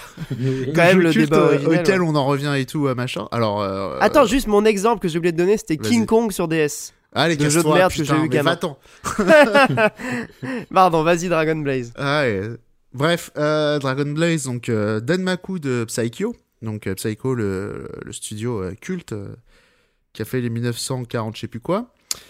Et, et voilà, c'est un, un shoot 'em up auquel je reviens souvent. Donc c'est assez simple aussi de pourquoi j'y reviens, c'est parce que c'est un shoot 'em up et, et que c'est pensé pour. C'est un jeu, il dure euh, 15 minutes peut-être en ligne droite. Ah Et, ouais euh, Bah ouais, c'est le principe hein, de, de ces jeux-là. Et après, il faut faire Mais il y a un action RPG qui s'appelle pareil aussi, faut faire gaffe. Après, c'est random, hein. Je Non mais le nom est... Il y a Ouais, plusieurs il- jeux qui s'appellent pareil quoi. Ouais, c'est possible. Mais après, le nom original, c'est peut-être autre chose. Mais euh, non, je crois que le nom original, je pense, c'est Dragon Blaze, il y a peut-être un nom différent en Occident. D'accord, ouais. Mais euh, voilà, et surtout qu'il est ressorti, enfin, il est sorti sur Switch et il n'était pas ressorti, il était sorti qu'une seule fois, je crois, sur PS2. Et je me demande s'il était sorti en Occident. Mais voilà, Dragon Blaze, il est assez culte parce que euh, est réputé comme l'un des shoot'em up euh, les, les plus durs. Et euh, mais le truc qui est chouette, comme souvent dans les jeux Psycho, c'est qu'il y a des modes de difficulté, ce qui est assez rare aussi dans les shoot'em up. Ah ouais? Bah, Mais du coup, c'était en mode arcade, il y avait de la difficulté. Enfin, il y avait les modes ou pas de difficulté? Euh, je crois. Ouais. Je- Parce que là, il est sorti même. sur Switch euh, sur l'eShop. Ouais, bah, je l'ai acheté sur l'eShop. Le, le portage est pas mal. Le seul souci, mais d'un autre côté, c'est aussi normal vu le jeu, euh, c'est qu'en fait, on ne peut pas choisir les niveaux pour pouvoir s'entraîner et les apprendre par cœur, ce qui est aussi important dans un shoot 'em up, parce que c'est une Ah particularité des shoots de Psycho, c'est que en fait, les quatre premiers niveaux, euh, comment dire, c'est un peu compliqué, mais on va dire, t'as un, t'as des niveaux, on va dire, euh, t'as le niveau A, B, C ou D, et ces niveaux, tu vas les faire dans un ordre aléatoire. Mais si tu les fais en premier ou en deuxième ou en troisième ou en quatrième, les patterns des ennemis sont différents. Euh, y a plus... Enfin, en gros, c'est plus dur. C'est-à-dire que si vous avez le stage A et vous le faites en premier ou en quatrième, en fonction de votre run, ça va être plus ou moins dur. Voilà, vous voyez l'idée. Hmm. C'est vachement bien pensé ça. Mais du coup, c'est quoi qui change? C'est le les- la positionnement des ennemis, le nombre d'ennemis, leurs on dégâts? va- On va dire c'est qu'il y a plus d'ennemis, plus de boulettes, pour faire simple. Et c'est pour ça qu'aussi, comme c'est des jeux pensés avec euh, plein de niveaux de difficulté, on voit le, le truc. Et, euh, et voilà, et c'est un jeu, j'ai réussi à le one créditer euh, deux fois. Euh, sur la première run et en difficulté minimum, évidemment. Ouais. Euh, C'est ouais, tellement dur, c'est aussi dur que ça Ouais, ouais, mais il est vraiment réputé pour être l'un des plus durs, hein, euh, Dragon Blaze. Genre, c'est l'un des shoots où y a, les gens sont très loin du score parfait. Et, et voilà, et c'est un jeu super. J'aurais peut-être dû aussi un peu plus expliquer le principe, c'est que donc il y a un tir classique et une, une bombe qui cancel tout, donc classique. Il y a un tir chargé, donc, où, mais là il faut récolter de la mana, bref, aux F. Mais surtout la particularité du jeu, c'est que on peut, notre personnage est sur un dragon, on peut lancer le dragon. Et, tout le gameplay du jeu est basé là-dessus, parce qu'en fait, quand on, tue des ennemis avec le dragon, ça, ils font, les, les ennemis font tomber des pièces et ça multiplie les scores. Et, euh, et voilà, il faut jouer pour le scoring aussi, parce que. Enfin bref, c'est. c'est voilà, l'un de mes shoots préférés et. euh, et j'y reviens souvent. Il y a d'autres jeux que je reviens souvent, mais celui-là, c'est vraiment. euh, surtout comme il est sur Mais ça a l'air Switch, bien. euh, Et il est à combien sur Switch euh, Si tu sais à peu près me dire le prix? Aucune idée, c'était un stabaille. Ah ouais, ouais. Ah ouais, c'est vraiment. T'as même pas regardé Bah oui, en général, ce genre de jeu, tu, tu regardes pas trop le prix. ça fait partie des rares shmups où j'ai vraiment passé dans, pas mal de temps, quoi. Il y a, celui-là de Donpachi, quoi, dans l'idée. Et euh, Donpachi, par contre, j'ai j'ai vraiment joué énormément, je l'ai jamais one crédité. Je, je Ah, c'est des mal. jeux qui sont extrêmement difficiles aussi. Enfin, c'est c'est le principe, quoi. Ça dépend. Je connais quelqu'un qui s'est mis en un mois de Donpachi, il l'a one crédité, donc bon. Après, il y a des gens qui sont, qui sont un peu reptiliens dans l'âme. hein. Ouais, non, pas. mais après, ça dépend, parce qu'il y a des jeux, euh, voilà, qui sont, euh, avec lesquels les gens ont du mal, euh, que t'arrives bien, et d'autres, euh, c'est pas le cas, ça dépend. Ouais. Ah non, mais Euh, clairement, ça dépend de ton profil aussi, et de ce que tu, de ce que tu sais faire, de ce que tu recherches. Non, et plein, même- plein de paramètres. hein. Et même, c'est surprenant, je sais pas, j'ai déjà vu des gens qui disaient que Star Fox 64, il était dur, alors que je le connais. euh, Alors, bah, c'est vrai que je le connais comme ma poche, mais. Euh, Ah, moi, je connais que la version 3DS, mais ça m'a pas semblé hyper dur. Elle est plus simple. la- Enfin, il y a la difficulté 3DS et la difficulté 64 sur DS. Ouais. Euh, Mais oui, voilà. Après, ça dépend, tu vois. Beautiful Joe aussi, les, les gens. ils- Alors c'est vrai que pour l'avoir refait, effectivement, je me suis rendu compte qu'il était un peu corsé sur GameCube, parce que sur PS2 il est plus simple. Mais tu vois, à l'époque, ça m'avait pas choqué aussi Beautiful Joe. Mais Ok. voilà. Et puisqu'on parle de, de, petits, euh, de petites boulettes et de lasers, de vaisseaux, tout ça, bah écoutez, euh, je propose d'embrayer. non, non, non, je vais parler de Star Wars, Jedi Fallen Order. Des vaisseaux spatiaux, des petits, des petits lasers, des piou-piou. Bon, la transition est un petit peu hasardeuse. mais Alors j'ai déjà envie, déjà envie de dire objection. Parce que t'as dit des piou et tout. Non, non, non, c'est pas du Star Wars piou ça c'est du Star Wars schling schling, les épées et bolos. Ah oui, mais il y a, mais il y a du piou-piou aussi euh, par moment. Opposition, euh, comment ça s'appelle euh, Comment dire euh, Je suis poétiquement contre ce jeu. Voilà. C'est à- à Star Wars, on veut des vaisseaux et des piou on veut pas des schling schling, Oh les non. ninjas de l'espace. Mais t'es un ouf, euh, les Jedi c'est tellement le truc le plus stylé de Star Wars, mais t'as rien compris, euh, t'as rien compris à Star Wars, M- Monique? Et bref, je- je- j'arrête avec mes provocations, mais encore une autre. on est le 21 novembre euh, quand on enregistre et c'est euh, l'anniversaire de Rogue Leader 3 aujourd'hui. Voilà. Ah bah tiens, ça c'est un bon jeu Star Wars. qui était aussi. le moins bon Mais- de la saga, mais on pouvait jouer à Rogue Oui, Leader. c'est quand même, on pouvait euh, jouer à Rogue. Leader 2 en coop, donc ça en faisait quand même Voilà. quelque chose de fantastique. Rock Squadron euh, à jamais dans nos cœurs. Mais c'est intéressant Rogue ce que Leader, tu dis parce que moi j'avoue Rock, Rock Squadron c'est celui que j'ai fait quand j'étais petit. Et non, je pense que je je te retiens. promets, je crois que c'est Rogue Leader. Sur GameCube, c'est Rogue Leader. Euh, c'est t'es Squadron sûr 2, Rogue Leader. Ah et le mais 3, voilà, mais que moi Squad- dit. Et après, c'est Rogue Squadron 3, Rebel Strike. Ah voilà, merci de préciser parce que Voilà. j'avoue, j'avoue j'avais plus les titres en tête. Mais c'est pareil que genre là c'est Star Wars Jedi Fallen Order, c'est un petit peu long, mais euh, c'est un peu il y a les- il y a deux écoles dans les jeux Star Wars. Il y a les jeux euh, qui vont vraiment partir dans l'esprit vaisseau, euh, bataille spatiale. Il y en a plus coup- des jeux comme ça. Il y a que Bah, des jeux avec les beaucoup. ninja cassos de Mais l'espace Battlefront là. 2. Battlefront 2, il y avait des combats dans l'espace, mais c'était pas la partie la Oui, plus mais alors, là- Ouais, intéressante. mais du c'est Là aussi- c'est pas. Alors Oui. non, parce que là aussi j'ai envie de taper du, du poing sur la table. Non, le problème de... Là, je suis, un peu, je suis un peu énervé. Parce que justement, quand ils ont annoncé le jeu, ils ont fait oui, le retour des vaisseaux dans l'espace et tout. Sauf que c'est des putains de dogfights. Et les, euh, et les avions de, euh, de, de ce jeu-là, dont j'ai oublié le nom, là, jeu de merde. Où, Battlefront 2 voilà, et bah c'est que ça se, ça se conduit comme des avions, putain. On joue des vaisseaux spatiaux, Ah, mais on ne joue mec, pas des avions. On C'est pas dit dégueulasse la, était la bon. volée. C'est deux Ah choses ouais, mais c'est pour ça différentes. que j'étais énervé. Moi, à l'annonce, j'ai vu, waouh, trop bien, jeu de vaisseau, trop beau et tout. Et puis tu vois les cinématiques, putain, c'est des jeux d'avion OSEF. Et on veut Non, des mais le vaisseaux, truc, c'est que t'es un petit peu fermé d'esprit, je pense, euh, Non, Monique, mais- sur ce point. J'ai- prévenu, c'était mon point colère. Et euh, voilà. non, mais c'est c'est dommage. Parce que clairement, euh, là, ce, ce Star Wars Jedi Fallen Order, c'est un super bon jeu. Et je vais essayer de, de vous en convaincre euh, rapidement. Et ses initiales, Mais ça fait avant presque Social Justice Warrior Force Ouvrière. Franchement, il suffit d'inverser le Wars et Jedi. C'est cadeau. Ah, le J et le W. Ah, effectivement. Donc on va dire SJWFO. Hein Ce sera le- le- l'initiale officielle de cette émission. Non, Oh, mais du coup, euh, pour, pour vous parler un petit peu de, de ce jeu, euh, en guise de préambule, je voulais juste rappeler un peu le contexte, parce que c'est important. Euh, surtout pour Star Wars et le jeu vidéo, c'est un peu une, une relation d'amour-haine qui dure depuis euh, 30 ans, euh, entre des unions euh, qui ont plutôt bien marché et des, échecs euh, complets. Et ces dernières années, il faut avouer que la licence, du coup, qui est gérée par Electronic Arts, elle a connu des hauts avec Battlefront, qui était quand même un bon jeu, qui avait eu même des bonnes critiques, et des bas avec Battlefront 2 qui... On retient plus Battlefront 2 pour la polémique autour des loot box et de, des microtransactions de manière générale qui étaient implémentées assez, assez salement euh, que pour le jeu en lui-même, qui avait un solo plutôt correct. Mais voilà, on va pas parler de Battlefront 2, vous rassurez-vous, c'est du passé. Mais pour ce qui est du AAA solo narratif, c'est vrai que Star Wars a été un petit peu malmené, on va dire. Euh, je dirais même que la guerre des étoiles fut une sacrée débandade, parce que dès le rachat par Disney, il y a Star Wars 1313, euh, Rest in Peace, hein, vous vous souvenez de, ce projet, qui a été purement et simplement annulé.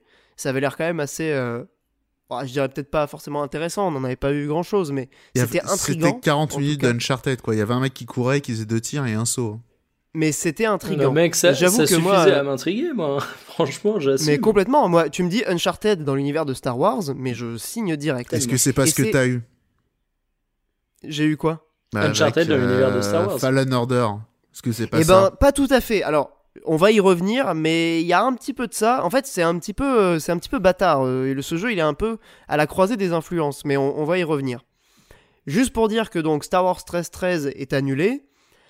Après l'annulation, un nouvel espoir s'est porté sur le projet Ragtag. Donc on n'avait pas de nom officiel, hein. c'était le, le jeu développé par euh, Visceral Games sous la houlette de Amy Hennig, donc qui était la créatrice de, de Uncharted justement. C'était Tout courageux d'avoir de l'espoir pour un jeu euh, Visceral Game. hein.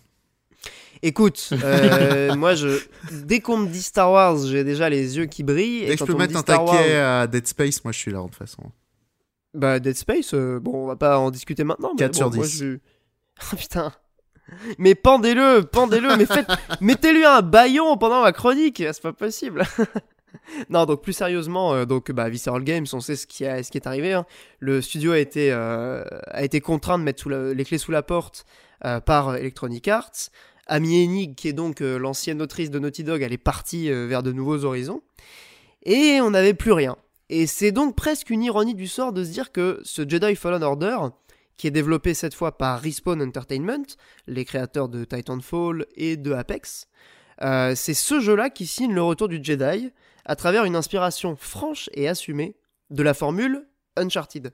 Et comme je disais justement que bah, tout est un petit peu lié, vous allez le voir. Parce que dans ce jeu, s'il y a bien une chose que, euh, que Respawn a réussi à démontrer, c'est qu'il n'est pas nécessaire d'innover euh, sur le fond pour proposer une expérience intéressante. Typiquement, euh, je dirais qu'en fait ce jeu, il me fait penser à l'ombre du Mordor, et Mikael va me rejoindre là-dessus, parce que l'ombre du Mordor, c'était un jeu qui copiait-collait énormément de choses, euh, de Ubisoft notamment, hein, tout ce que les mondes ouverts de Ubisoft avaient apporté en termes de Batman et création Mad de Max monde. aussi. hein. C'est c'est le pattern euh, Warner quoi. Ouais, bah, Mad Max c'était un peu ça également. Et Mad Max, c'était en raté. Mais Mad Max était en raté, alors que pour le coup, euh, l'ombre de l'ombre du Mordor, puis l'ombre de la guerre, avait vraiment euh, bien compris ce qui marchait dans ces jeux. D'excellents pot pourris qui rajoutaient un petit truc à leur sauce en plus avec le mode Nemesis qui les rendait fort sympathiques. Et ça, c'est vraiment sur le plan ludique. Et en plus, je pense que là est le nerf de la guerre, l'univers. Excusez-moi de vous interrompre encore une fois. Vas-y. Il y en a eu que deux des euh, Shadow of Mordor là? Il y en a pas eu un troisième? Ouais, il y a eu Shadow of Mordor et Shadow of War. Il y en a que deux, d'accord. Ouais, il y en a que deux. Mais euh, le 2 était peut-être un petit peu moins mémorable parce qu'il reprenait beaucoup du premier. euh. C'était, il n'y avait pas vraiment d'innovation. Oh. Mais euh, Il y avait l'attaque des forteresses, mais bref, façon. Ouais, bah après, c'est. Encore une fois, je pense que sur le fond, ce qui a marqué les gens et ce qui fait que ces jeux ont été vraiment euh, des, des, bah, des, des bonnes ventes, c'est l'univers. Oui, c'est vraiment, pour le coup, c'est. On en parlait la dernière fois euh, dans, dans le précédent podcast. Euh, on disait les licences, c'est un peu le nerf de la guerre. On a eu un débat là-dessus, finalement. Ça, ça se démontre parfaitement avec ce Star Wars et ça se montrait bien aussi avec, euh, avec Shadow of Mordor et Shadow of War parce que c'était l'univers du Seigneur des Anneaux. C'est un univers qui plaît énormément. Et là, donc, dans ce jeu, bah, si je devais résumer la proposition, en fait, euh, on a parlé d'Uncharted, il y a effectivement du Uncharted dedans, mais il n'y a pas que ça. Et c'est justement là où c'est intéressant et là où ça me fait penser à Shadow of euh, Mordor, c'est ce côté pot pourri. Donc il y a du Uncharted euh, dans les, les- phases de plateforme, hein, ça, ça saute aux yeux dès l'introduction.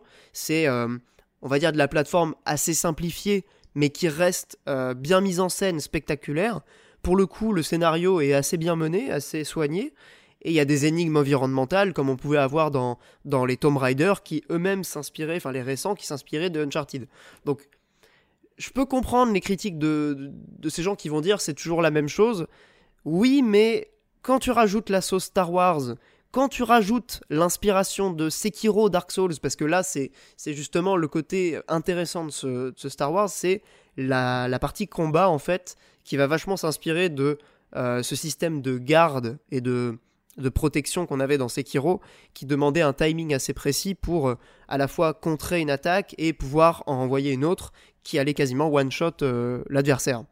Donc, euh, moi je trouve que même si ça n'innove pas beaucoup, il y a quand même un intérêt à découvrir ce, Star Wars, ne serait-ce que parce qu'il est pour depuis, enfin de, pour depuis de nombreuses années un bon jeu Star Wars solo. Et rien que ça, c'est quand même assez incroyable, je trouve, et assez difficile à réaliser. Quoi. Je, je m'attendais pas à ce que ce jeu soit aussi réussi.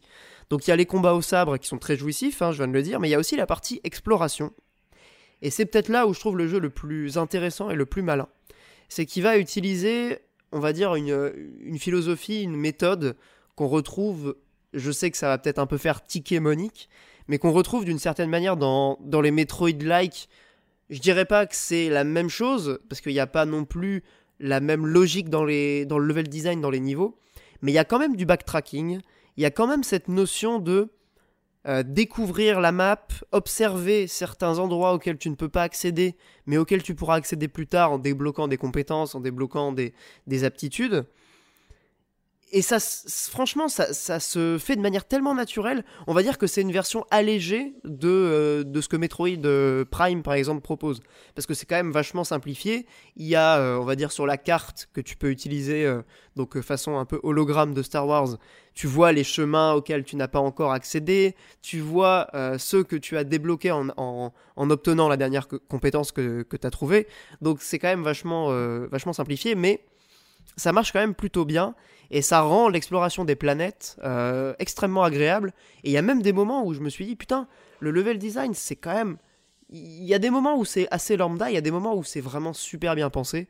Et franchement, euh, là j'y jouais encore tout à l'heure, je, me suis même parfois dit, euh, c'est du génie. Franchement, il y, a des moments dans le level design où tu te dis, les mecs, ils ont quand même vraiment bien pensé leur truc. Et si je devais reprocher un truc au jeu, c'est peut-être son polish, parce qu'il y a quand même quelques petits trucs qui sont pas tout à fait bien finis notamment les animations, hein, ça a été montré du doigt euh, par plein de gens sur internet. Euh, bah c'est pas tellement que ça a l'air lourd, c'est plus que ça a l'air inhumain.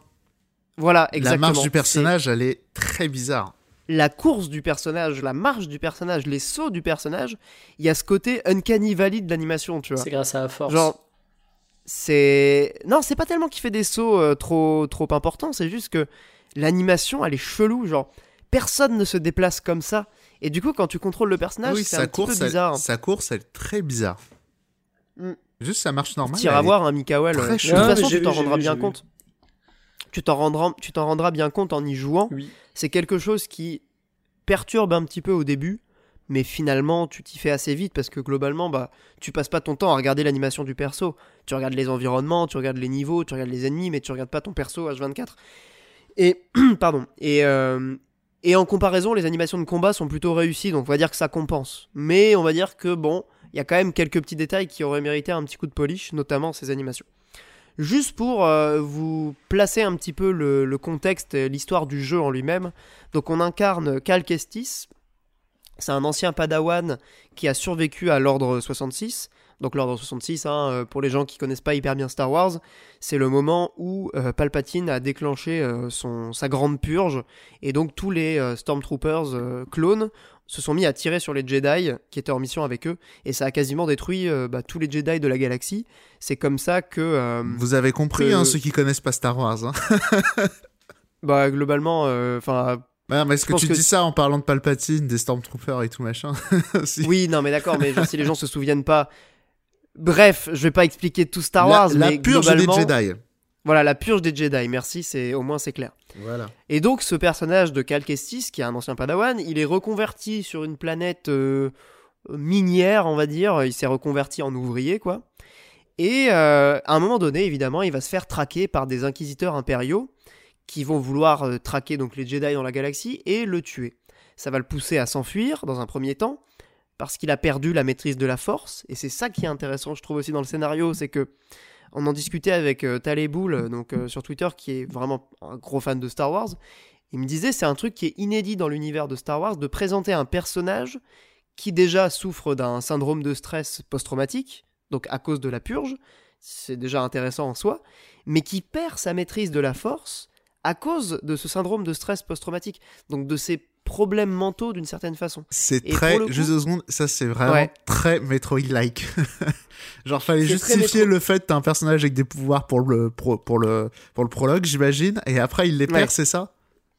Alors, pas tout à fait, il les a pas dès le début en fait. parce que quand tu rencontres le perso, il a déjà perdu ses pouvoirs parce qu'il est déjà traumatisé. Mais cela, le jeu, dit, cela dit, le PTSD euh, dans Star Wars, ils l'ont déjà fait dans le 7 là, avec euh, le, le Stormtrooper euh, qui rejoint. Non, mais le 7, ça n'existe pas. Ah oui, c'est vrai. C'est quoi le 7 Oh là là. Il y a un C'est comme, Resident Evil 7. non, je connais pas. je connais pas. Ou comme Alien 4, mais bon. Comme FF7. Trêve de digression. Donc, euh, ouais, gratos, non, ça. après, je suis d'accord avec toi, hein, Monique, c'est assez classique dans l'idée, c'est vraiment. Ça, ça peut être vu comme un prétexte pour, euh, bah, genre, ne pas mettre les compétences du perso au début et te permettre, en non, évoluant mais dans le scénario, pas de besoin les de ce prétexte. En plus, t'aurais pu faire un Jedi débutant ou autre. Donc, je pense vraiment que c'est une volonté scénaristique.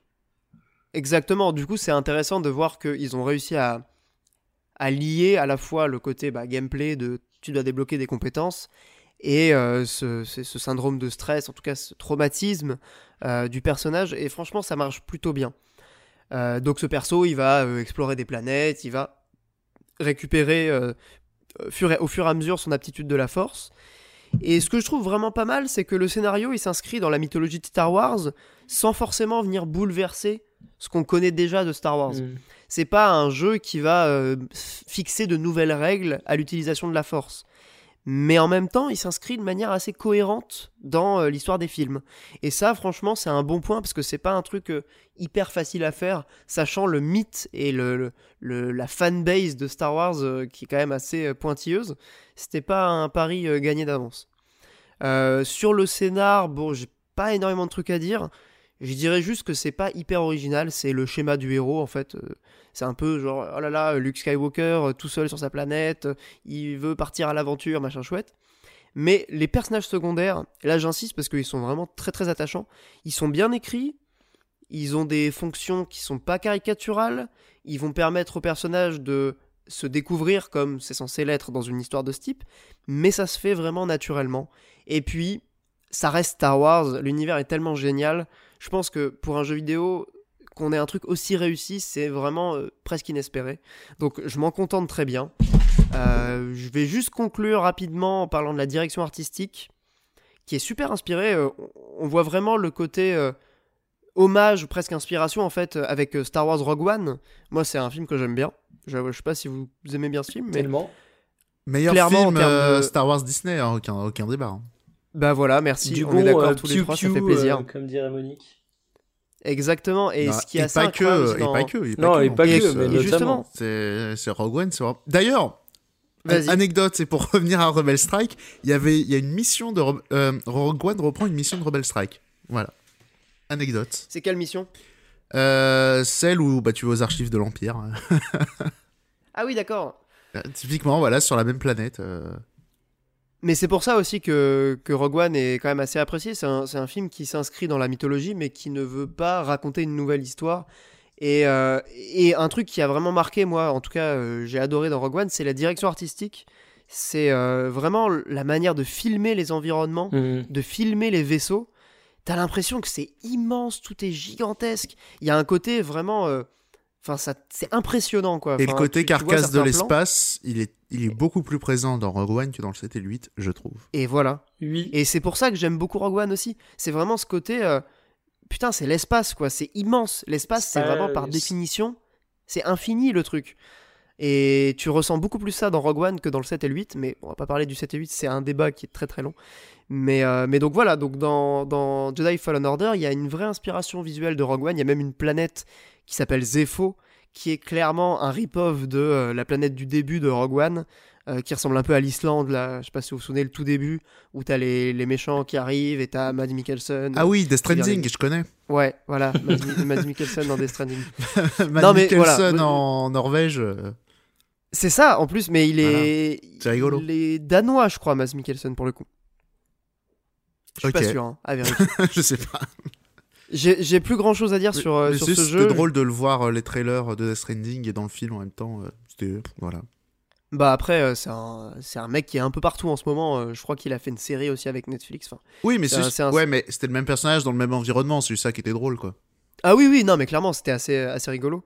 Et, euh, et tu, tu, tu verras si tu joues à, à ce Star Wars, il y a vraiment des, des petits clins d'œil à Rogue One qui sont assez appréciables. En conclusion, définitive cette fois, euh, c'est un jeu hyper solide qui rappelle que l'innovation n'est pas une condition nécessaire à la fabrication d'une expérience réussie. Et je conclurai sur ces mots. Voilà, merci beaucoup messieurs, à vous les studios. Non, mais voilà, c'est un bon jeu. euh, c'est pas la révolution de l'année, mais c'est kiffant. Franchement, euh, si vous aimez l'univers de Star Wars et que vous n'avez pas encore décidé, mais franchement, prenez-le, vous allez passer un bon moment. Moi, moi, il y a un truc que je trouve intéressant, quand même, mine de rien. C'est. Ouais, euh, comment ça s'appelle? C'est. euh, là, tu, tu dis, pour les combats, ils se sont inspirés de, de Dark Souls, en gros. Dans le. parce De. Sekiro plus que Dark Souls, je trouve, mais euh, bon. On s'est compris, on tape avec les gâchettes, et voilà. euh, Il y a des Non, non, on tape pas avec les gâchettes. Ah Non, non, on tape pas du tout avec les gâchettes. C'est juste qu'il y a cette notion de parade euh, parfaite qu'il y avait dans Sekiro et qui permet de faire un contre avec une. euh, Il y a une jauge de Alors, garde. Je crois qu'on avait déjà de parlé des gardes parfaites dans les jeux d'action en début d'année, je sens qu'on parlait de Non, mais Sekiro. bien sûr. Reparlez a- pas, ne repartez pas. Il y a, plein, il y a plein de jeux quoi, qui avaient ça, notamment certains Oui, Resident oui, Evil oui, 6, mais là il y a une jauge de garde, il voilà. y a euh, les esquives, enfin bref. Non, c'est pas ça, c'est que, bref, là, le, le point que je voulais euh, relever, c'est que c'est intéressant que, tu vois, quand tu fais un triple A un peu comme ça, licence, euh, le, le truc d'usine, quoi. Ouais. Là, on a mis le gameplay, de- cette fois-ci, on a mis le gameplay, en gros, de- des jeux de From Software. Voilà. Et euh, quand tu repenses à il y a 10 ans, quand il y avait des triple A solo euh, Star Wars, c'était les, euh, les Force Unleashed, où ça reprenait plus du God of War. Voilà. Ouais, du God of War ou euh, du euh, Dynasty. Warriors. Je sais pas si t'as fait le pouvoir de la Force, mais bah, le Force Unleashed justement. J'ai juste vu des pas mal, vidéos là, parce de- qu'il faut pas déconner non plus, quoi. Je vais pas jouer Ah, à ça. bah, bah, c'était c'était pas pas, si- mauvais. hein.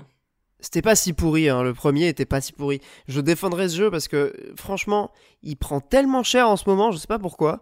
Sur Gamecult, il se foutait de sa gueule et tout. Non, mais surtout, Mais, euh, euh, faut c'est le un dire, bon parce jeu. que personne l'a défoncé à rincé. Non, non, non, faut arrêter. Il s'était pris des bonnes critiques partout. hein. Et je différencie du 2. Bah, le 2 est merdique. hein, C'est possible, mais, moi, 1, quand j'ai, moi, quand j'ai eu ça, je me suis quand même dit, euh, pff, euh, refaites des jeux avec des vaisseaux, arrêtez vos, vos conneries. hein, mais... Mais parce que t'aimes pas les sabres laser en fait, Monique. Bah, c'est pas vrai, c'est que. Bah, si, ça peut être stylé, mais c'est juste que, euh, je sais pas, quoi, Star Wars, euh, les vaisseaux, quoi. Ah, mais mec, tu sais que. Star Wars, les sabres laser. Je serais curieux de voir dans l'imaginaire populaire ce que retiennent les gens. Et honnêtement, je pense Ouais. que Ah les, bah, les sabres. les sabres sont beaucoup plus iconiques. Quoi. Mais bien sûr, parce que les, les vaisseaux, il y en a dans Ah. plein de trucs. Il y en a dans Star Trek, il y en a dans Non, tous les non, trucs non, de non, non, je suis pas d'accord, parce que des sabres laser, Attends, il y en a Star Trek et Star littéralement- Wars, c'est pas la même chose il est fort. Attention, on va se faire assassiner. Non, c'est pas ça, c'est que, non, au contraire, des sabres laser, il y en a littéralement dans tout. Oui, dans tout. Mais alors non. que Hein les vaisseaux de Star Wars Quoi sont quand même vraiment iconiques. Mais Il y en a même dans, il y en a dans Zelda des sabres laser. Au bout d'un moment, merde les amis. What Bah oui. Mais non Bah si, l'épée, euh, l'épée, elle lance des lasers, les gars. Vous êtes fous. Oui, non, mais attends, il y a une petite différence entre le, sta- le sabre laser à la Star Wars et, euh, et euh, des sabres magiques ou, euh, ou électrifiés ou je sais pas quoi. Mais euh, enfin, typiquement, euh, alors vaguement, il me semble que même euh, Miyamoto, il, a- il, il a dit que, enfin, il a pas dit explicitement que c'était euh, pour Star Wars, mais il, il me semble que dans la déclaration, il a dit que voilà, c'était pas juste un, comment dire, que Star Wars, euh, que Zelda, c'était pas juste un délire euh, médiéval, que ça pourrait être de la SF et tout machin. Et pour moi, clairement, quand il balançait ce genre de phrase, c'est qu'il avait en tête que, effectivement, c'est un sabre laser. quoi. Et il a dit euh, je, je Ah, m'inspire de la chose la plus iconique de Star Wars. il a ajouté Bah, ça dans la décla. Et, et, et C'est je, capillotracté. et je hein. pense pas, bah peut- peut-être. Non, mais, mais, euh, Je trouve, hein, frère. Mec, Non, mais je, te, je te fais un petit test tout con. Hein. Tu vas dans Google, tu tapes sabre laser et tu vois ce qui ressort. C'est quand même pas mal du Star Wars, hein, euh, pour pas dire que. Oui, mais Star parce Wars. que. Bah parce que le terme il vient de là, mais ce que je vais. Ouais, j'ai envie de te dire, tu tapes X-Wing dans oui, non, mais ça Star Wars, hein. Un sabre laser, Non. ça décrit un sabre qui fonctionne avec un laser. C'est une description objective d'un objet. X-Wing, et- c'est un nom, euh, c'est un nom de modèle. Et- et- alors, blague à part, je pense aussi qu'il y a une histoire de génération. Euh, mine de rien, je pense que euh, quand euh, pour la génération, on va dire notre génération, les gens un peu plus jeunes qui ont, euh, ou beaucoup ont découvert Star Wars avec euh, la prélogie, effectivement, c'est les sabres laser qui vont revenir. Euh, je pense que ceux qui ont découvert Star Wars avant, euh, ils pensent davantage au vaisseau. Et euh, moi, Star Wars, effectivement, j'ai vu ça tout petit, j'ai vu ça avant la prélogie. Et moi, mon imaginaire était marqué par les vaisseaux, quoi. Mais après, Mais pour le coup, je suis d'accord avec Mikael. Enfin, je, suis d'accord. Je suis assez curieux de savoir ce que les gens retiennent. Mais je pense que c'est une question mais- de génération. Ouais, je pense que ça. ça Ce qui est sûr, c'est que ceux qui vont découvrir Star Wars avec les Star Wars de Disney, ils vont pas retenir les vaisseaux parce que c'est les mêmes vaisseaux avec des swap colors et qui sont beaucoup moins iconisés. Et qu'il Bah, n'y a, clairement, y a ouais. aucune grande scène de vaisseau, quoi. Et il n'y a Ouais. aucun design euh, intéressant. Qu'il y a des trucs à retenir Dans le de dernier Star Wars, il n'y a pas des grandes scènes de sabre non plus, hein, en l'occurrence. Bah Il y a ouais. rien, il y a rien. Mais je suis pas aussi vaisseaux, que vous là-dessus. hein. Je, je tiens Ouais, à le dire, moi je suis, je suis bon client des. Pas forcément Parce du les 7, gens- mais du 8. Ce que les gens, ce que les gens vont retenir, je pense, des Star Wars 7 et 8, je pense, ce sera les personnages éventuellement. Qui, euh, effectivement, ils sont peut-être. euh, C'est le merchandising, tu sais, avec euh, BB-8. Ouais, et encore, et nous à l'époque, les petits robots, euh, quand le 1 était sorti, les, les, petits robots là qui réparent le, le, le vaisseau de, de Anakin aussi, ils étaient, ils étaient partout ces petites merdes. hein. Ouais, c'est vrai. Ouais, mais il n'y avait pas que ça.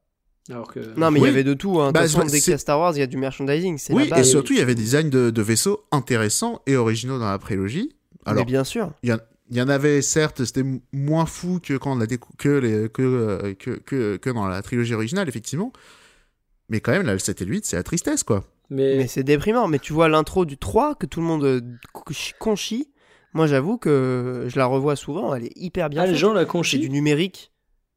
Hein, de quoi J'étais même pas au courant que les gens la conchiaient. euh, pour être Ouais, parce que pour moi, Bah, c'est si, justement, euh, c'est l'un des trucs les plus salués du 3, justement, cette scène. Mais non, parce que c'est Ouais. justement c'est tout numérique et ça a un peu vieilli. Donc oh là là, mon dieu, oh là là, Georges Lucas, il a fait que du numérique. Alors que honnêtement, en termes de mise en scène, en Bah termes oui, de... c'est cette scène, Non, de la combat, faire en ok, si numérique tu veux voir des euh. trucs qu'on vie- qu'on vieillit, euh, je suis désolé, hein, mais la trilogie aujourd'hui, tu la montres à quelqu'un qui a, qui a 15 ans, mais, euh, mais mon dieu, quoi, la trilogie originale, elle, Ah, elle- je- Ah, je suis pas mais- d'accord, il y a non, pas non, tellement de les moments costumes, les combats, les combats de sabre laser, mais putain, on dirait Alors, deux les papis combats, les qui ont de l'arthrose les et qui ont un balai Je gigantesque suis dans pas les fesses. quoi. Enfin, Alors, Dieu. les combats, si, les combats, 4. les combats de sabre laser, je suis d'accord. euh, Pas dans le 5 et 6. Pas dans le 5 et 6 en vrai. parce qu'ils dans ont le des... 4, non, oui. mais parce qu'ils ont des gros enjeux dramatiques et c'est pas des scènes de merde, attention. Mais Ouais. c'est juste qu'effectivement, ils sont pas stylés. Non, mais, Non, ils sont mais moins même, stylés que enfin, dans la prélogie, si mais tu bon. veux, pas- Mais après, des combats d'épée, en vrai, c'est pas stylé. Hein. C'est juste que dans la prélogie, c'est devenu des BZ. Alors, bon, c'est rigolo. Hein. Mais, En vrai, les, co- C'est ça en les plus. combats d'épée au cinéma, c'est toujours stylé, mec. Mais moi je trouve aussi. Hein, mais... ouais. Même dans le film 3, c'est stylé le combat entre Hector et. Je sais pas, vois, je vois pas trop comment dire. Non, mais je veux dire, quand tu essaies de faire des combats d'épée, on va dire un peu réalistes, en vrai, c'est pourri. T'es Ah obligé oui, de faire un non, peu. non, mais bon, partant Voilà. de là, c'est pareil. Si c'est tu genre fais le des Seigneur com- des Anneaux. Non, parce que le Seigneur des Anneaux aussi, c'est des BZ. Hein. Non mais, ça qui mais te dire, mais- même si tu fais des combats à main nue réalistes, euh, en vrai, tu sais, s'il y a un mec qui pèse euh, 30 kilos de plus que toi et qui te fout une droite de toutes ses forces en plein visage, ça se trouve, euh, t'es t'es assommé Ah, sur mais- le coup et le combat il s'arrête là. Hein, mais... Je suis entièrement d'accord. La, la, la bagarre réaliste, c'est glauque. C'est pour ça que euh, les, les, les combats de la trilogie, euh, justement, ils sont, ils sont réussis dans leur impact et dans, leur et dans le scénario et tout ça, mais ils sont pas stylés. Mais de toute façon, la trilogie, euh, je suis désolé de le dire, hein, mais tellement surcotée selon moi, balancez-moi des pierres, mais mais, t'es fou. voilà. Mais en, en, en termes de, de, de, de vaisseau porn, la première trilogie, elle est folle. Ah ouais, non, mais avec, Mais bien sûr. ah, ah, C'est que de la maquette en avec plus. ces, Bah oui. ces petites peluches de merde, c'est dans le dernier là, dans non la mais là, jungle. mais Mikael, c'est trop Ah non, facile. mais si là, tu veux, non, mais je te dis le truc, si tu, si tu prends le 4 et que tu prends euh, sa fin absolument toute pétée où on sent que, euh, bah, est-ce qu'on va en faire un autre ou pas? Parce que la fin, elle suffisait à elle-même. C'est un espèce d'happy end qui avait aucun sens. Enfin, oh là, non, pardon. Je... Non mais après, tu, tu Mais non, sors c'est du la contexte aussi. Mais là. non, c'est euh, l'espoir qui renaît, justement. Enfin, les rebelles, ouais, ils bien ont sûr. réussi à faire des trucs et tout. Et bon puis, après, euh, le, le débat sur Star Wars, il est infini et oui, je pense voilà. qu'on Je était fais quand des même jeux avec des jeux vaisseaux, vidéo. arrêtez vos trucs de ninja pourris, euh, voilà. Mes trucs de ninja. Oh là là là là. Oh là là. Bon, Mikael, Bah, les Jedi, que tu veux pas nous ninjas parler dans de, l'espace, c'est vrai. de Death Stranding pour le faire taire C'est pas des ninjas, c'est des moines. Bah, les, euh, les amis, euh, J'attendais de te voir te casser. J'attendais amis. que tu rebootes en boucle. dans Fire Emblem, les ninjas, ils ont la foi. Ok? Et Il vous faut monter la foi. Donc, voilà. Euh, oui, on Mikael, t'entend. Death Stranding, mais, euh, il Oui. fallait préciser des un points. bilan mitigé Passons, euh, non, passons de moine à Hideo Kojima. 9 sur 10. Bah oui, passons de moine à Ah, on Hideo passe- Kojima, l'homme qui a plus d'adeptes que n'importe quelle religion euh, de Bah, ce on monde. passe à Dieu. Ouais, voilà. Bah ouais, Ah non, c'est le tout puissant. je vais quand même donner un petit contexte au départ parce que je pense que c'est relativement important pour aborder une critique euh, de Death Stranding parce qu'effectivement, Hideo Kojima, tu as beaucoup de pro Kojima mais aussi d'anti Kojima, ce qui fait Koji Dieu. voilà, Kojidieu, le fameux. Ce qui fait qu'en fait, tu te retrouves avec euh, pas mal de d'avis qui sont prononcés, mais où tu te dis c'est peut-être un peu biaisé dès le départ. Alors, je tiens à dire qu'avant de lancer Death Stranding, j'avais presque envie de ne pas l'aimer, étant donné que c'est un jeu qui m'avait énormément agacé dans sa communication. Euh, plus que le jeu qui m'avait agacé dans sa communication, c'est la réception de la communication des gens, où tu avais effectivement beaucoup de gens qui adoraient le travail de Kojima, euh, moi, j'adore le travail de Kojima dans la limite où je suis fan des Metal Gear, mais j'ai pas non plus été voir ce qu'il a fait ailleurs, donc je peux pas vraiment me qualifier de Kojifag. Et en fait, j'avais l'impression qu'on reconnaissait les qualités au titre avant même d'avoir vu ce qu'il était. Et ce qui est très très drôle, c'est qu'aujourd'hui, je vais vous dire que j'ai adoré le jeu, sauf que je vais pas reconnaître euh, le fait que les gens se hypaient pour les bonnes raisons à l'époque parce qu'ils se hypaient sur des trucs qu'on n'a jamais retrouvés dans le jeu, par exemple. Ce qui me fait beaucoup rire. Par exemple? Mais par exemple, au niveau, euh, moi je me revois avoir des débats Twitter avec des personnes qui défendaient le fait que les phases TPS étaient pas si pétées. Au final, les phases TPS, non seulement elles sont complètement pétées, mais elles représentent 5% du jeu à tout casser, quoi. Et les phases TPS, elles étaient là, par exemple, pour faire des, des jeux choses dans les trailers. Euh, donc, euh, voilà, déjà, ce Death Stranding, je l'attendais un peu au tournant avec la méfiance dans l'âme, parce que finalement, c'est un jeu qui m'avait inspiré beaucoup de mauvais sentiments euh, au départ.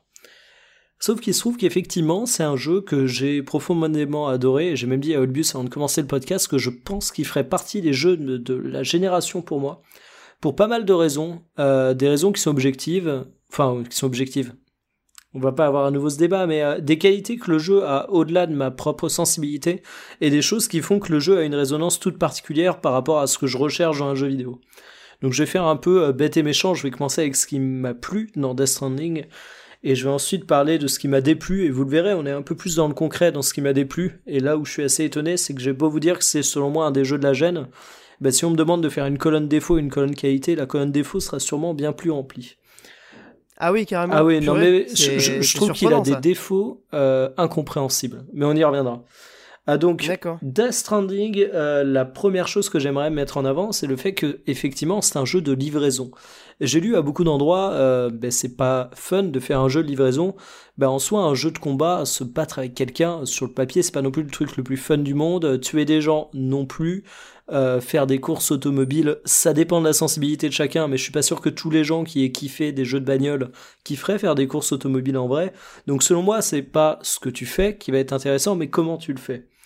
Et il se trouve que ben, la partie livraison Death Stranding le fait assez bien avec un gameplay qui est euh, ben, un gameplay que j'ai vu euh, nulle part ailleurs, qui est un gameplay de trail concrètement. Tu vas devoir équilibrer les charges que tu vas porter tu vas devoir euh, gérer ta vitesse dans les descentes pour pas te retrouver entraîné, tu vas devoir escalader des endroits, tu vas devoir euh, équilibrer un peu les charges avec les deux gâchettes quand tu vas commencer à pencher à gauche, à pencher à droite à cause des environnements.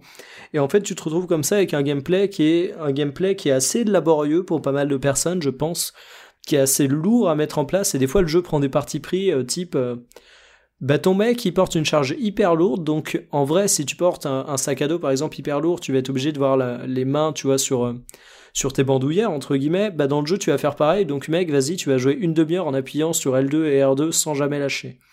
Donc il y a des choix comme ça qui sont hyper clivants et qui sont euh, d'autant plus euh, violents au départ du jeu parce qu'au départ le jeu fait très très peu de compromis. Alors ce qui fait grosso modo que j'ai adoré ce jeu, c'est que moi j'ai un grand kiff dans les jeux vidéo. Euh, j'ai acheté GTA San Andreas sur une promesse, c'est le fait que tu pouvais voir une montagne au loin et tu pouvais t'y rendre. Ce qui est un détail dans GTA San Andreas, mais ce qui a fait que j'ai adoré le jeu. J'ai adoré également GTA San Andreas pour plein d'autres raisons. J'ai adoré Skyrim pour une autre raison, mais qui est similaire, bah, c'est le fait que Skyrim, au-delà des quêtes, au-delà du côté RPG super intéressant et bien foutu, j'adorais me perdre dans les environnements de Skyrim parce que je les trouvais absolument superbes et euh, ça me permettait de m'évader. Truc de mec pauvre qui a pas d'argent pour se payer des vacances en quelque sorte, mais c'est des trucs que j'adore dans les jeux vidéo. Et tout le temps, dans ces jeux, à certains moments, j'avais la remarque euh, de mon père qui me sortait Ah, bah c'est cool ces jeux, tu peux te balader et tout, mais euh, ça tourne toujours en gunfight. Enfin, il disait pas gunfight, mais. Et c'est vrai que j'avais cette remarque et je me disais, mais parfois ça me fait chier d'être dans Skyrim, de me balader, de tomber sur des ennemis et de voir les bolosser. Et en fait, Death Running permet aux gens qui ont ce kiff de se balader dans les super environnements d'avoir un gameplay qui se prête totalement à ce kiff de l'exploration. Et finalement, c'est un grand jeu d'aventure, de découverte d'environnement. Et il va être tourné autour de ça. Et le jeu a des qualités qui mettent plutôt cette expérience en valeur. Déjà, le gameplay est assez original et cohérent avec la proposition. Euh, les musiques tombent au bon moment. Ça, c'est des trucs que je reprochais par exemple beaucoup à une série comme Assassin's Creed où j'étais un grand touriste. Euh, j'avais été déçu par AC3 qui mettait assez peu de musique dans euh, les découvertes des environnements. Et ça me décevait beaucoup. Bah, Death Stranding, parfois, il en met très très peu, mais c'est parce qu'il a un sound design qui est absolument euh, incroyable et qui mise aussi beaucoup sur le sentiment de solitude. J'irais pas le comparer à un Shadow of Colossus, ce serait abusé, mais il y a un peu de ça parfois. Et à des moments, bah, ils décident de te lancer une musique qui est une musique totalement calme, zen, et qui est parfaitement dans l'ambiance du jeu, mais qui en même temps permet de kiffer encore plus ça. Euh, technique. Bah, c'est Breath of the Wild. Bah oui, forcément, il y a de l'inspiration. Ça, c'est évident. Tout le monde a fait la comparaison, donc je voulais pas sortir. Mais évidemment, t'y penses à un moment ou l'autre. Euh, j'ai une petite question ouais, là, juste rapidement sur les musiques. Dis-moi. Euh, c'est quel genre de musique justement que tu, que tu parles? Euh, alors, les musiques, je serais incapable de définir le genre parce qu'en termes de culture musicale, je suis complètement euh, largué, mais il me semble surtout me que c'est semblait- pas des compositions Ouais. originales en fait. Tu pourras retrouver c'est par exemple des grandes playlists sur Spotify avec, avec les groupes qui ont contribué en fait. je, je vais regarder parce que ouais, il me semblait avoir lu que c'était des trucs un peu post-rock et tout. Ouais, il y a Et- du post-rock, bah, il y a du Apocalyptica. Euh, Ah, même du Apocalyptica, c'est pas du post-rock. mais Non, mais il y a du vois Enfin, il y a des trucs euh, assez originaux, euh, Non, pour un jeu vidéo. Quand j'entends le Bah, petit rire de Monique avec Apocalyptica, c'est pas du post-rock, euh, tu as le petit rire euh, pas condescendant, mais voilà, je me dis, il vaut mieux Alors, pas que je me lance. C'est pas ce- condescendant, c'est parce que c'est nul à chier, Apocalyptica. Voilà. Mais il y, a- il y a une musique qui a été utilisée dans un trailer. Donc je vais Ouais, pas me lancer sais, dans ce débat, mais c'est une musique très posée, très calme et qui colle vachement bien avec l'ambiance. Mais oui, justement, c'est. J'en reviens à ma vraie question, du coup, si je te demande ça, ce qui me semble avoir vu genre des trucs post-rock, c'est genre, on va dire, du, du rock euh, un peu années 80 avec de la grosse reverb et tout, quoi. Euh, Il y a un peu de ça parfois, ouais. Ouais, mais c'est intéressant, mine de rien, de- d'avoir mis. C'est toujours délicat de mettre des musiques tu sais, avec des voix et de la musique, on va dire, un peu pas concrète, mais de la musique que tu Ouais. tous les jours. Dans des contextes co- comme ça, c'est audacieux Mais et c'est une bonne idée, mine de rien, pour pour, le coup, exprimer un peu le vide et la solitude d'un C'est exactement ce que j'allais te dire. Le jeu s'y prête très bien parce qu'en termes de. Il y a un excellent sound design, mais euh, par rapport à l'expérience que tu as avec le jeu, euh, parfois ça ressemble pas mal à une toile vierge sur lequel tu peux mettre des musiques qui vont justement prendre pas mal de place et tu vas beaucoup plus écouter la musique que si c'était une simple musique d'ambiance. Et ça, j'ai trouvé ça euh, plutôt réussi. Euh, donc dernier point aussi pour profiter bah, de cette exploration, la technique est plutôt sympa. J'y ai joué sur PS4 normal. Ça fait partie de ces jeux qui sont très beaux dans l'ensemble, mais qui sont un peu cracra dès que tu vas aller voir les textures de, de près, mais ça marche bien. Et surtout, bah, si je parle de, de balade, de liberté, c'est pas pour autant un walking simulator. Parce que quand on parle de walking simulator, généralement dans l'imaginaire, on imagine un jeu où euh, ben, marcher en soi, tu vas juste avoir à pousser le stick. Alors que là, non, le fait de progresser dans les environnements, ça demandera des actions de gameplay qui sont très concrètes. Et là où j'ai été surpris, c'est que durant mon jeu, j'avais beau être euh, emporté par euh, par l'ambiance, par la découverte, par le goût de l'aventure aussi qui s'offrait à toi, euh, je commençais à avoir peur que le jeu se renouvelle pas. Et à ma grande surprise, il s'est très très bien renouvelé en te donnant des véhicules, des exosquelettes. Euh, des choses que tu peux poser sur l'environnement et euh, qui permettent vraiment de redécouvrir des passages et des manières d'évoluer, et le gameplay se renouvelle assez bien. Et justement, euh, je vais parler d'une autre qualité qui m'a absolument bluffé, c'est la partie multijoueur. Je parlais de choses que tu peux poser. Donc pour ceux qui n'ont pas suivi, Death Stranding offre la possibilité de jouer entièrement en solo, mais dans ton expérience solo, tu vas voir des structures qui sont posées par d'autres joueurs. Concrètement, ces structures, ça peut être une échelle pour passer au-dessus un ravin, ça peut être carrément un pont, ça peut être un véhicule qui est laissé, ça peut être une tyrolienne, ça peut être un générateur pour recharger un exosquelette, ça peut être euh, des champignons pour te redonner euh, de l'énergie. Donc ça peut être énormément de choses que toi tu vas poser dans ton jeu pour t'aider dans ta progression. Hein. Par exemple, tu vas être sur une rivière, tu vas dire merde, comment je la traverse, il y a beaucoup de courant. Bah, je vais poser une tyrolienne, mais c'est également euh, quelque chose que tu vas poser dans le jeu des autres. Et ce qui est très très kiffant en fait, c'est que tu as un système de like sur les, sur les choses qu'on va po- poser et qui vont te prouver en fait que tes constructions sont plus ou moins utiles, plus ou moins appréciées par les joueurs. Et j'ai trouvé qu'il y avait une proposition de jeu qui est entièrement solo mais qui incorpore le multijoueur qui est ultra intéressante et ultra bien foutue. C'est un peu le prolongement de ce qu'on peut voir bah, dans les Dark Souls et consorts avec des tout petits panneaux pour donner des indications, sauf que là ça a des années-lumière plus poussées. Et ce qui est intéressant, c'est qu'une des grandes thématiques du jeu, euh, où parfois il y va avec des cordes tellement les ficelles sont grosses, c'est le fait de connecter les gens entre eux. Et c'est tout con, hein. c'est vraiment très grossier, mais pour le coup, euh, le jeu arrive à la fois à avoir son message scénaristique qui s'exprime bah, dans les paroles des, des, des, personnages, dans le scénario, mais ça se retranscrit également dans le gameplay du jeu. Et j'ai trouvé ça hyper intéressant d'avoir cette euh, cohérence entre le fond et la forme, où tu te retrouves avec beaucoup de jeux où tu incarnes, je te donne un cliché, hein, un ancien militaire qui est dégoûté dans la moindre cinématique parce qu'il tire une balle sur quelqu'un, et en fait, entre chaque cinématique, tu abats à environ 150 personnes. Moi, c'est un truc qui m'a toujours fait tiquer. Death Stranding, il n'y a pas ce problème. En termes de scénario pur, euh, sans trop en dévoiler, disons qu'il prend toute son ampleur à la fin. c'est assez délicat. C'est-à-dire qu'il pose énormément de bases qui font que quand j'ai terminé le jeu, j'ai beaucoup kiffé l'expérience scénaristique qu'il m'a offert, mais que durant le jeu, je l'ai pas forcément, euh, j'ai pas forcément aimé. C'est pas un truc qui m'a poussé à continuer le jeu. C'est plutôt à la fin où, bah en fait, t'as un certain nombre de twists où je me suis dit, ah ouais, ils avaient prévu ça, ça, ça, c'est pas con, c'est bien foutu. Donc voilà pourquoi j'ai adoré Death Stranding. Maintenant, j'ai parlé des raisons pour lesquelles je l'ai pas aimé. Même si bah, je retiens quasiment que le positif, mais il y a quand même des points où euh, ce jeu il peut très très vite saouler. Déjà, il y a un truc qui fait péter un câble. Tu passes ton temps à faire des livraisons, t'en fais une toutes les 10 minutes, tous les quarts d'heure, et à chaque fois t'as des micros cinématiques où pendant 10 secondes tu vas voir ton mec poser un colis sur un tapis roulant, tu vas voir le colis partir. Ça, après tu vas avoir euh, par exemple, quand tu recycles des matériaux, tu poses le colis, tu as encore la même animation qui est toujours la même, tu vas l'avoir 150 fois. Ensuite, tu vas avoir une autre petite animation qui dit Ah, c'est cool, tu as recyclé des matériaux, merci. Et en fait, ces trucs, tu les as tout le temps, tout le temps, tout le temps. Tu peux les skipper, mais pour les skipper, il faut que tu fasses Start, flèche de droite, OK, et ça met un peu de temps. Et en fait, c'est un truc que tu retrouves tout le temps et qui est hyper lourd, et je comprends pas pourquoi ils l'ont pas rendu skippable avec un simple Start en fait. Et euh, pareil, à chaque fois que tu fais une livraison, tu vas avoir un hologramme d'un mec qui est planqué dans son abri. Je vais pas parler du scénario parce que je pense qu'il y a des très bons résumés, ce serait assez complexe, j'aurais peur de le gâcher. Mais en fait, les mecs vont te sortir deux, trois phrases. Et ces phrases, elles ont aucun intérêt, quoi. C'est vraiment genre, oh, merci, mec, tu m'as livré le paquet. Oh, en plus, il est en bon état. Qu'est-ce qu'on ferait sans toi? Non, je tiens vraiment à te remercier. Et pour un jeu qui essaye de mettre, euh, tu vois, l'humain au cœur des choses, et qui arrive très très bien avec son gameplay à, récompenser le fait d'aider les joueurs, bah scénaristiquement avec ces petites cutscenes, t'as juste envie de faire ok mec, j'ai, enfin je m'en bats les couilles, tu n'existes pas, tu es trois lignes de dialogue qui me font chier, je veux passer à la suite. Donc ça c'est, enfin c'est vraiment incompréhensible et ça alourdit le jeu de ouf. Euh, ensuite, t'as une physique qui est parfois euh, assez critiquable, ce qui est quand même con pour un jeu de trail. Notamment la partie en véhicule. Au bout d'un moment, tu débloques des véhicules et tu te rends compte que euh, bah, parfois tu as des réactions assez, euh, assez cheloues. Euh, les phases en TPS sont complètement ratées. Euh, le jeu met quelques gunfights à certains moments. Ça casse pour autant pas la cohérence du titre, hein, je tiens à le dire, mais les gunfights sont juste ratés.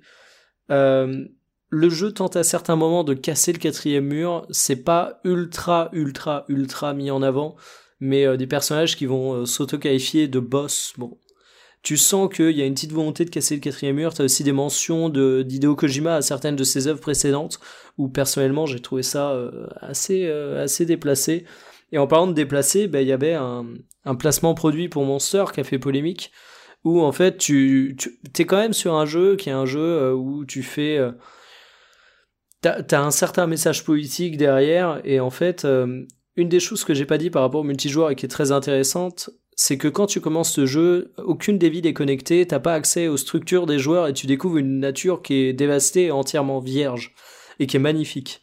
Et au fur et à mesure que tu vas débloquer des connexions façon euh, Tour Ubisoft, tu vas pouvoir voir la structure des joueurs et tu vas dire tiens, bah là auparavant j'avais galéré comme un ouf à passer, maintenant il y a une grosse autoroute, je passe à 150 en bagnole, c'est beaucoup plus pratique, mais merde en fait on est en train de gâcher l'environnement, on est en train de niquer la planète exactement comme ce qu'on peut faire aujourd'hui euh, bah, dans la société qu'on connaît. Donc en fait t'as ce discours et de l'autre côté on te fait du placement produit mais ultra sale et voyant, le pire que j'ai vu dans un jeu vidéo pour une boisson énergétique j'étais un peu sur le cul. Donc voilà. Ouais, c'est bizarre. Hein. Si t'ajoutes à ça. Euh... Juste, c'est quoi l'intérêt de faire ça? Genre, est-ce qu'ils ont besoin de la thune? À la thune, quand même. Bah, quand tu non, je penserais que c'est une question d'argent. Je crois que c'est ah, vraiment des gars de Kojima qui a souvent fait ce genre de truc. Euh, les, les, marques de clopes, notamment des, des Metal Gear. Ah mais, euh, mais si tu veux, les Metal Gear, je trouvais ça entre guillemets euh, discret, mais là t'as vraiment une caméra qui est collée dessus, enfin tu, tu peux pas le manquer. C'est bizarre. Même dans une pub Monster, ils oseraient pas faire un pack shot produit aussi visible. Ouais, justement. Justement, je me dis que ça doit, ça doit peut-être avoir un sens quand même, parce que c'est comme euh, dans genre truc gratos, t'avais aussi l'iPod de MGS4 aussi. Ah putain, bah, je m'en rappelais bah plus quand même de faire Où tu pouvais mettre les musiques de ta PS3 dans, dans le truc et tu les sectionnais avec l'iPod. C'est vrai. Bah écoute, en tout cas, moi, ça m'a, ça, m'a profondément gêné et surtout, je trouve ça incohérent par rapport au discours du, du, titre, quoi. T'as pas même, t'as pas même ne serait-ce qu'entrevu un, un message ou un intérêt derrière ça? Bah écoute, non. Non, c'est juste ah, gratuit. Ah non, non, euh, pour le coup. Euh... Alors, c'est semblé euh, gratuit. Alors, je, je pense, euh, sans vouloir aller trop loin et tout, Mais euh, alors, je vous renvoie à un numéro de ludographie comparée sur Radio Kawas en Metal Gear, où euh, justement donc Mathieu Gou euh, qui fait le podcast, il expliquait justement que dans Metal Gear il y a euh, plusieurs niveaux de réalité. Donc il y a la, il y a la réalité, donc la diégèse, l'univers, euh, la réalité du joueur. Donc voilà, il casse souvent le quatrième mur, mais il y a aussi et et il y a et et je me dis bon il y en a un autre, mais euh, c'est pas le sujet euh, de cette fois-ci. Mais euh, est-ce que c'est pas une manière aussi justement de casser le quatrième mur et de mettre justement quelque chose que le, le, le joueur connaît, quelque chose de son univers, dans un univers totalement euh, fantaisiste Est-ce que c'est pas un délire comme ça aussi? Bah pour moi, c'est beaucoup trop mis en avant et surtout, ça pose des problèmes scénaristiques en fait. Euh, Enfin, t'es dans une société où tout s'est écroulé, où les gens survivent, t'as plus que cent- quelques centaines de milliers de personnes et t'as vraiment plus rien Ouais, en mais fait. justement.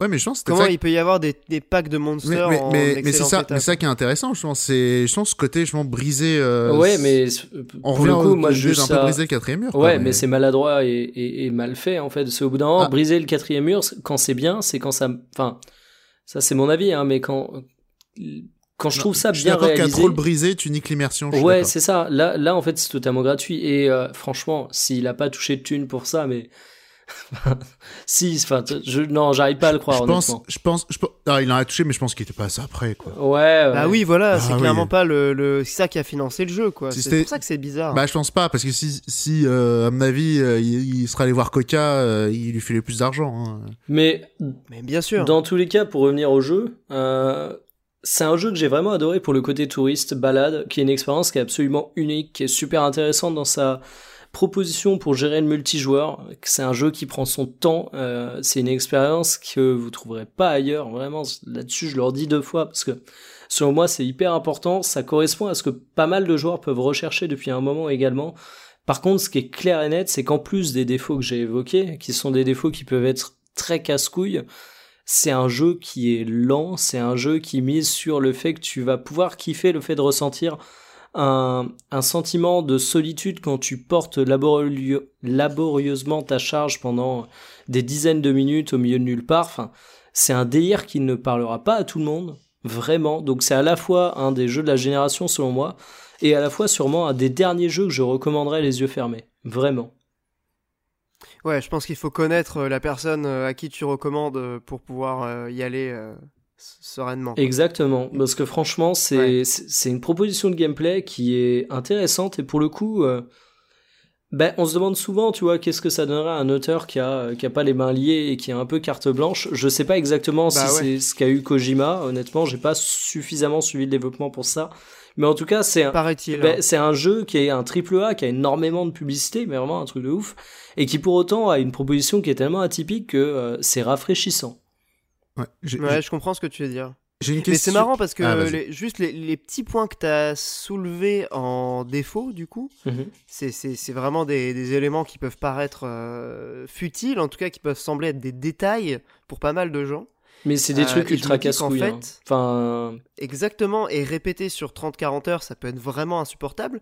Mais je me dis qu'en fait, le jeu ayant été annoncé sur PC euh, il y a quelques, quelques semaines, est-ce que du coup ça vaut pas le coup de l'attendre sur PC pour avoir éventuellement une correction euh, via des modes de, euh, de ça?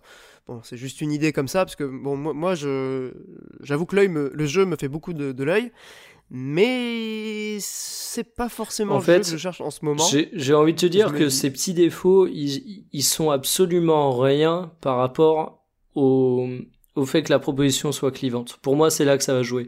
Les gens qui vont accrocher Ouais, à la proposition, ils diront ok, ça c'est casse-couille, mais ils auront aucun problème à kiffer le jeu. Par contre, bah, il y a des gens qui vont pas accrocher à la proposition et direct, mais c'est poubelle, quoi. C'est vraiment. euh, Ouais, c'est même pas, euh, ils vont même pas essayer quoi. Ben, c'est c'est qu'ils se font chier quoi et, et j'en parlais à un pote qui me disait que euh, il, il avait vu beaucoup de vidéos sur le jeu, il avait beaucoup vu de youtubeurs, de streamers et le jeu se faisait allègrement chier sur la gueule dessus par certains Bah oui, oui, streamers. ouais. Mais au bout d'un moment, enfin, jouer à Death Stranding, c'est quand même une proposition de gameplay qui est assez particulière. Et c'est comme si, euh, bah, quand ouais. Moni qui parlait du shoot 'em up, euh, moi je disais, bah non, c'est un jeu de merde, pourquoi? Et là, je lui décrivais tout ce qui fait un shoot 'em up, quoi. Enfin, si, si tu veux, c'est, au bout d'un moment, c'est presque une question de genre, tu vois. C'est comme, comme il y a des gens qui aiment pas les jeux de combat, qui aiment pas les jeux de course. J'ai envie de te dire, Death Stranding, c'est, C'est entre guillemets un jeu qui crée son genre, donc effectivement, tu peux pas du tout accrocher à ça. Ouais, juste, euh, j'ai une petite question. Alors, c'est pas directement sur le jeu, c'est plutôt sur ta pratique. Ouais. C'est quand même de ce que tu racontes, tu dis que effectivement c'est pénible, euh, il y a plein de choses que le jeu il fait qui est pénible et tout, Mm. mais que ça te met dans un état particulier, donc euh, la contemplation et tout, apprécier l'ennui. Euh, alors j'ai cette habitude, mais je crois que tu l'as aussi, il me semble. C'est est-ce que t'as as écouté de la musique, est-ce que t'as écouté des podcasts en jouant au jeu, ou est-ce que t'es juste focus sur le jeu et son ambiance en y jouant ou pas? Eh bien, figure-toi que c'est une excellente question et c'est là que je vois qu'on a euh, un peu les mêmes habitudes parce que justement, je me suis fait la réflexion et ça, c'est un exploit qui a réussi à faire le jeu. Euh, j'ai pas lancé de podcast, même quand Du je tout. faisais des du tout, même quand je faisais des, des, des quêtes secondaires de livraison où je repassais à des endroits où je suis déjà passé et tout, j'ai kiffé l'ambiance et tu vois à un moment, ça faisait peut-être, euh, j'ai quand même fait un peu moins de 40 heures sur le jeu assez rapidement, donc mon chat pète un câble, désolé. Euh, et je me suis fait la réflexion, putain, en fait, ça fait 3-4 heures que je joue. Je fais que des trucs où finalement, c'était du gameplay pur, tu vois. Et je me suis dit, tiens, je me suis même pas senti obligé de lancer un podcast. Donc, Eh, c'est impressionnant. alors après, c'est très, c'est très perso, hein, parce que pour le coup, euh, quelqu'un qui veut jouer à jeu en écoutant des podcasts, je pense qu'il est parfait, mais je pense qu'il passera à côté d'une partie du délire. Mais, d'une partie de l'expérience, de Ouais. l'ambiance. mais après, c'est une que- sensibilité, tu vois. Soit, soit t'y- soit t'accroches, soit t'accroches pas, et je saurais même pas expliquer quel trait de caractère, quel goût dans le jeu vidéo va faire que t'accroches ou pas, quoi. Ouais, parce Mais que là, je, te pense... fais le parallèle avec Breath of the Wild, hein, parce que moi, c'est pareil. Breath of the Wild, c'est un jeu qui, sur le papier, est parfait pour écouter Ouais. des podcasts. Je n'ai pas écouté une seule fois, euh, que ce soit de la musique ou des Ouais. podcasts, en y jouant. Alors, Enfin, moi, je, je trouve qu'il y a quand même beaucoup de trucs qui font des parallèles avec Breath of the Wild, même si, évidemment, ça n'a pas l'air d'être tout à fait la même chose, hein, mais il y a des inspi- soit, soit des inspirations, soit des parallèles. Mais en tout cas, euh, il y a des ressemblances. Euh, moi personnellement sur Breath of the Wild, excuse-moi, mais moi sur Breath of the Wild justement, euh, j'ai fait les deux. Et, et je pense, c'est ça que je trouve notamment intéressant avec euh, avec Death Stranding, c'est que alors il y avait déjà eu le cas euh, Red Dead 2 qui est aussi euh, voilà tu vois tu disais les actions lentes et tout qu'on peut pas Alors, skipper et tout. euh, J'ai Red- pas joué au jeu mais tout le monde faisait remonter ça. pour le Eh, coup, attends je euh, termine. ouais, vas-y, pardon. Attends, je... Non, je, je termine parce que je, je pense que le truc qui est intéressant euh, et qui, je pense, est un enjeu, on va dire, dans le, dans le jeu vidéo euh, d'aujourd'hui, c'est euh, faire prendre le, jeu, le temps aux joueurs. Je, je pense que c'est extrêmement courageux parce qu'on entend partout des délires de oui, machin, le flow, le passing et tout. Ce jeu, il est excellent parce qu'il a un bon rythme et tout. Faire, je, faire perdre son temps euh, à, un- à, à quelqu'un qui joue pour lui faire ressentir quelque chose de particulier, c'est extrêmement courageux, je trouve. Et, euh, et c'est très intéressant comme ça que. Tu vois, il y a- quelques années, vraiment, euh, genre les Uncharted, ils ont été censés parce que voilà, on s'ennuie jamais Mm. et tout. Force, le, le rythme est fantastique, la mise en scène est fantastique. Et là, on commence à avoir des jeux, on va dire, des, des post-Uncharted, quoi. Mais, Des, des jeux qui commencent à dire, mais oui, on, va- on- on te coûte du temps. mais je tiens à Et, préciser euh, un truc par rapport à Red Dead, parce que j'ai effectivement beaucoup entendu cette proposition, mais euh, moi, la lourdeur dans Red Dead m'a saoulé, là où Death Stranding, elle m'a pas du tout saoulé pour une chose.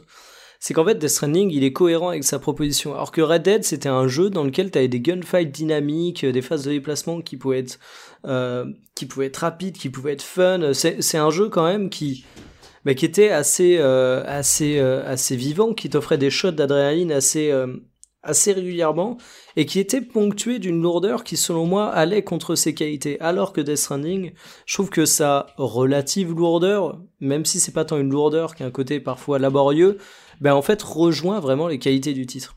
Je sais pas si c'est clair, Ouais. mais je, je l'ai vraiment vécu Si, comme si, je ça. vois ce que tu veux dire. Après, euh, après, je pense que pour le cas de Red Dead, il y a vraiment deux jeux en un. Il y a le Red Dead de, euh, des mecs qui l'ont écrit, c'est-à-dire euh, les frères Hauser, Hmm. c'est-à-dire le Red Dead du scénar, le Red Dead des missions, le Red Dead des gunfights. Et il y a le Red Dead de l'univers, du monde ouvert qui a été créé par, euh, par le studio, qui est un Red Dead de la contemplation, de la lenteur. Et je pense qu'il y a deux jeux qui existent en un, et ça peut parfois créer un peu de la schizophrénie sur. Euh, j'apprécie l'un mais j'aime pas l'autre. Moi j'ai apprécié les deux, mais je peux comprendre qu'on aime l'un et pas l'autre et que c'est pas très cohérent qu'il y ait ces deux-là en, en un seul jeu, alors que Death Stranding a l'air plus cohérent en fait, effectivement. Ouais, mais c'est- moi ce que je trouve intéressant, c'est que euh, on y revient, euh, on y revient enfin, voilà, d'un jeu qui, euh, je sais pas, moi je, je, je trouve c'est et c'est quelque chose aussi qu'a qu'a souvent fait aussi Kojima, c'est effectivement faire jouer des, des moments d'ennui, Hmm. genre l'échelle de MGS3, toi qui est resté un passage culte, Ah oui. où c'est euh, clairement un passage pénible, enfin, enfin pas pénible, c'est de la merde. C'est euh, c'est très intéressant et euh, voilà. C'est- Yoko Taro le fait aussi dans, dans Nier et Nier Automata, hein, mais bon, après... Euh, quel moment d'en Nier? Euh, Euh, Automata bah, tout le Nier, jeu le premier, Tout il y le a... jeu est chiant. de- Ah non, Non. pardon. Ouais, il y a pas mal de C'était trucs gratos. euh, dans le premier. ouais. Parce qu'en fait, juste, c'est c'est dans MGS3, c'est littéralement, t'as une échelle, ça dure au moins 5 minutes. Où tu mets juste le Ouais. stick en avant. Bah, la run B de Nier Automata. Oui, mais non, mais c'est pas mais pareil. bon, on va pas C'est rediscuter jeu. que, c'est que là, vraiment, dans MGS, dans un, dans un tuyau, il y a rien. Ouais, si Ouais, tu non, en plus, t'as rien à regarder. Hein. Enfin, Peut-être C'est 5 10 minutes. minutes? Non, parce que tu entends euh, le générique euh, en écho quand même, parce que c'est un passage un peu euh, symbolique et tout. euh, donc, euh, D'accord, ok. ça laisse la place. Il y a ça, il y a, il y a No More Heroes aussi qui faisait jouer des passages de merde. Mais. euh, Bah, Travis Strikes Again, même. Ouais, mais dans Travis Strike c'est le jeu qui est un peu flingué et euh, bah, c'est compliqué. Mais on va dire dans le premier No More Heroes, c'est que justement, toi, euh, pour métaphoriser, pour faire une métaphore de euh, de d'une journée que tu passes, tu vois, c'était genre tu fais une journée de taf, donc t'as des tâches répétitives et pénibles. Et après, tu avais les niveaux où tu t'éclates et tout machin. Et du coup, les phases de Ouais. taf, c'était des mini-jeux épouvantables, extrêmement lions, extrêmement longs. Et euh, voilà, c'est intéressant des jeux comme ça qui. euh, Très pénible. Ah, bah, c'est une proposition. Moi, ce que j'aime, en tout cas, dans ce que Mikael a décrit de Death Stranding, c'est cette euh, radicalité presque. Enfin, ce côté, bah, comme je l'ai dit tout à l'heure, le jeu a une proposition et en fait, quand quelqu'un veut transmettre quelque chose par une œuvre, il faut qu'il aille à fond dans son idée, dans sa proposition.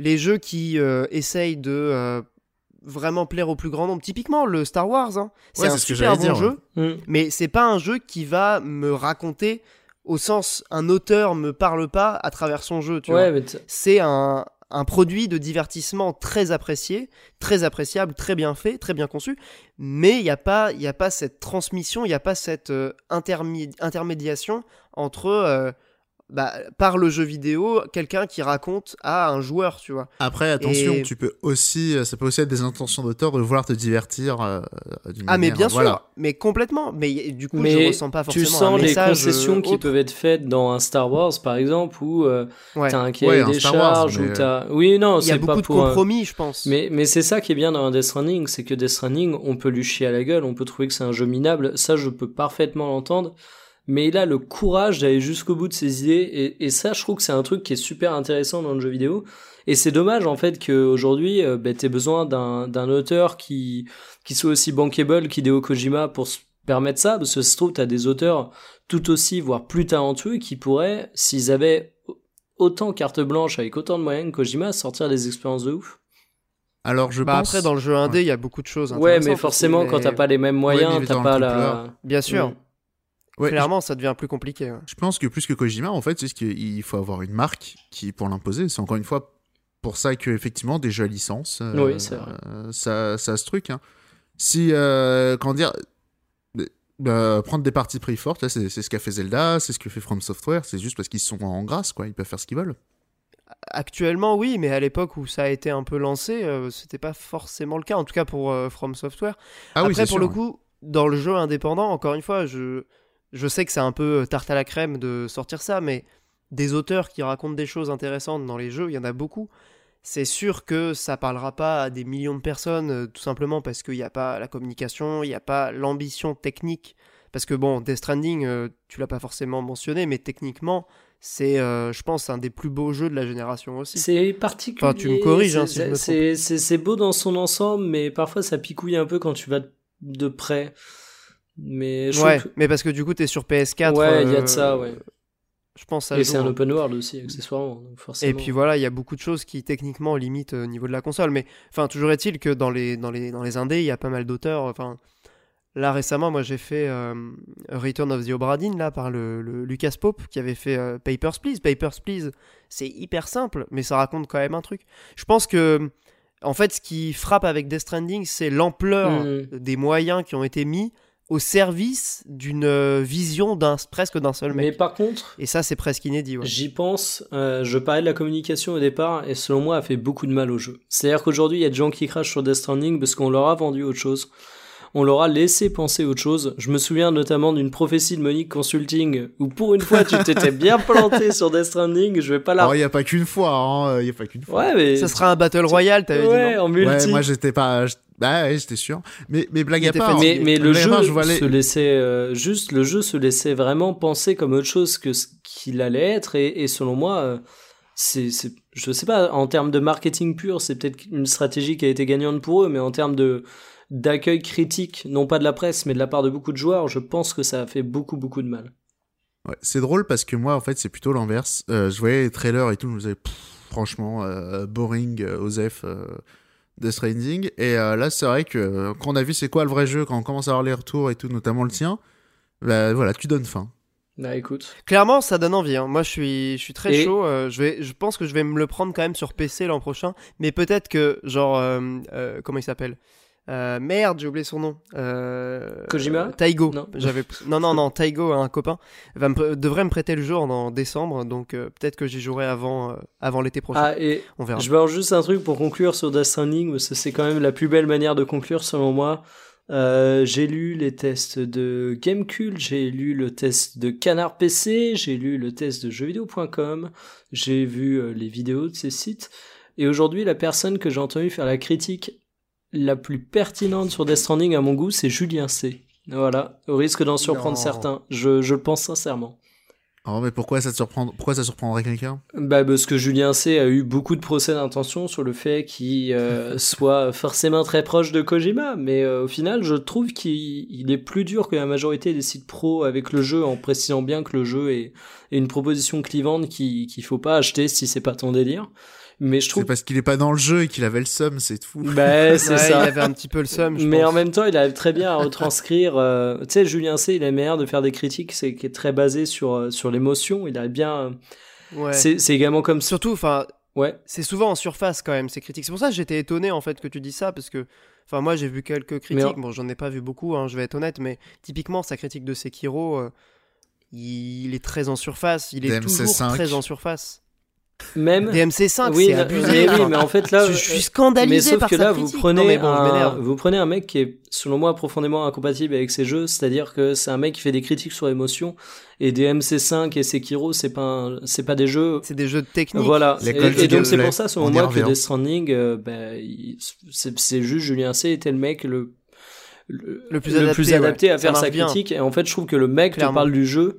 Il te fait à la fois comprendre que le jeu est pas pour toi si euh, c'est le cas, mais en même temps, en termes de mec qui peut potentiellement te hyper, euh, je pense qu'il est parmi les meilleurs, mais, mais vraiment, tu vois, Ouais. le très très bon équilibre, et je, je tiens à le souligner, euh, sa critique est Bah, incroyable. Je vais peut-être dire un truc, je vais te dire un truc Belle un peu conclusion. méchant, mais est-ce que c'est pas parce que cette fois-ci il a vraiment joué au jeu aussi hein?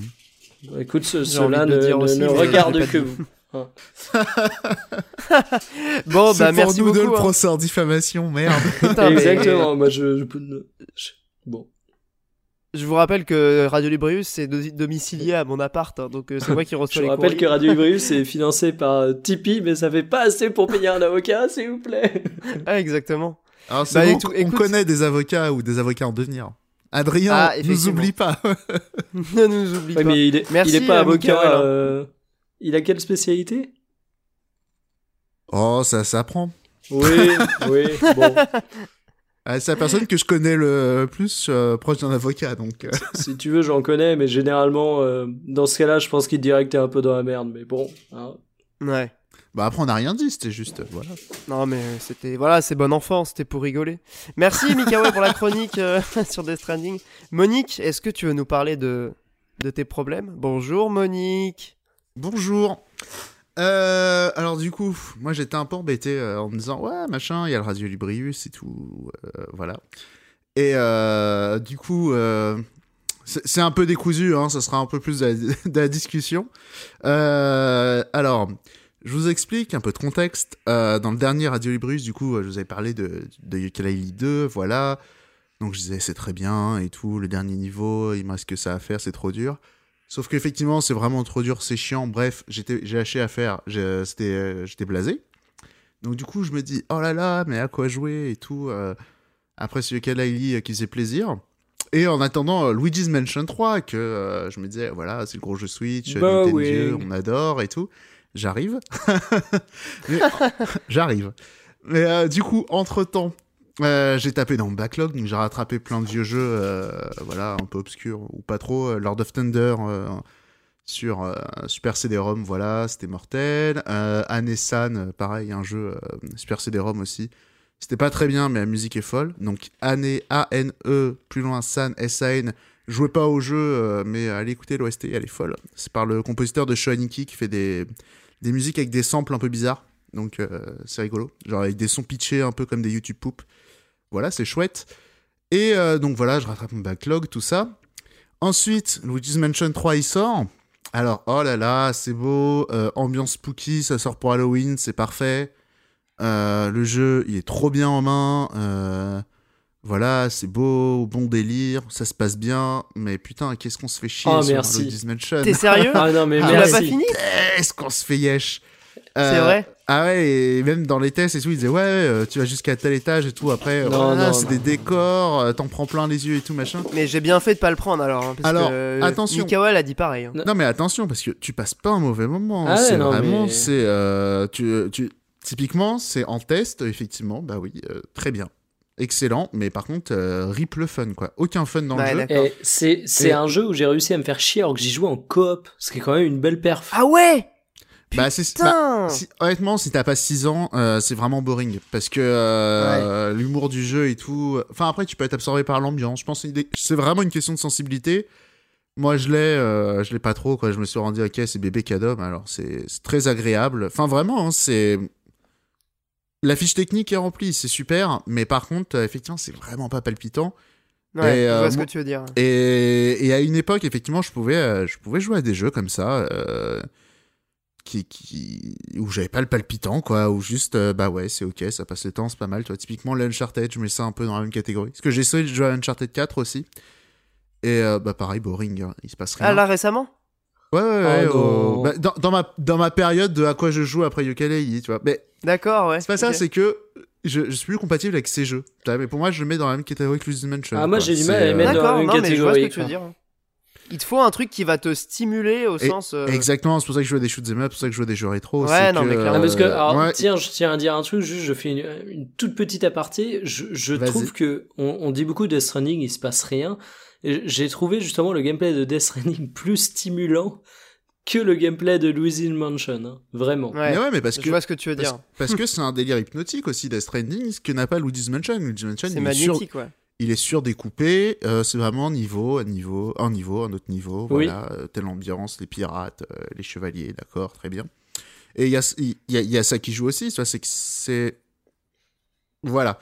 Bref, et euh, mais du coup, il y a quelques temps aussi, toujours dans le contexte, sur la discussion Radio Librius, il y avait eu euh, le- le- l'autotest sur l'usage des jeux vidéo.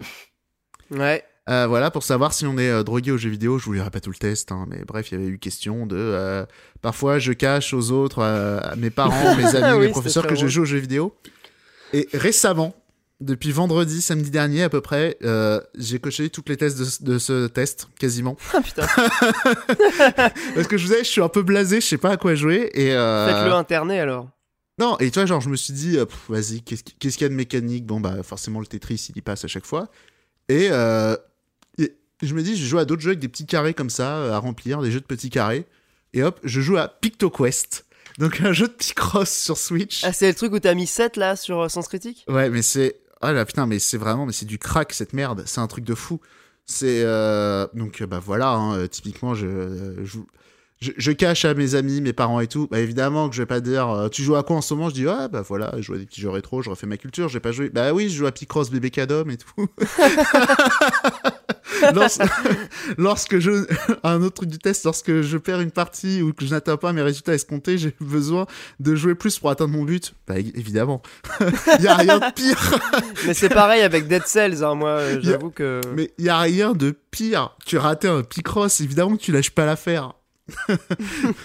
donc il y a ça et, euh, et ouais donc euh, tous- les trucs comme ça. Donc j'ai eu PictoQuest euh, ça se plie en une petite dizaine d'heures un truc comme ça. Donc bon c'était plié lundi machin. Lundi je me retrouve dans- encore une fois dans cette situation. Je me dis putain mais à quoi je joue exactement à quoi je joue qu'est-ce que je fais et tout. Puis là je me souviens que bon bah il y a le Game Pass je vais faire un tour voilà. Puis je me dis ah putain Into the Breach ça fait longtemps qu'il faut que je me le fasse et tout. J'attendais de le voir en promo sur, euh, sur Switch, mais bon, euh, là, euh, voilà, sur PC, c'est parfait, Game Pass et tout. Et là, pareil, mais la Turbocam Into the Breach, c'est. Ah euh, ouais, ça a l'air ouf. Hein. C'est. bah, je. J'ai mis 7 aussi. C'est. ouais, voilà. j'ai vu ça, ouais. Le, le jeu, il a ses défauts et, et tout machin. Je trouve l'interface dégueulasse et tout. Et pas claire. Et plein de choses dans le jeu sont pas claires. Et bref. Mais, mais ça, on s'en fiche. Parce que c'est plus, euh, voilà, sur le côté auto-test euh, du jeu vidéo et l'addiction au jeu vidéo. C'est pareil, Into the Breach, je- pff, depuis lundi, j'ai joué à peu près une vingtaine d'heures. Ah ouais. Ah ouais, bah, quand, quand je remets tout ça dans l'ordre, ah non, mais c'est. euh, Non, mais c'est clairement le, le style de jeu qui et j'ai tout passé euh, et j'ai et j'ai tout passé genre euh, genre quand ça s'appelle euh, genre le truc genre il y y a un soir je suis entré euh, chez moi vers 15 16 heures bah putain bah, j'ai- j'ai j'ai- j'ai fait que cloper. Enfin que de vaper et jouer à Into the Breach jusqu'à minuit 30 j'ai pas bouffé. Le lendemain j'avais trop mal au ventre parce que j'avais trop faim. Et bref. Ah non Sérieux euh, là je sors Tu as oublié de manger. Appelez les Bah, urgences.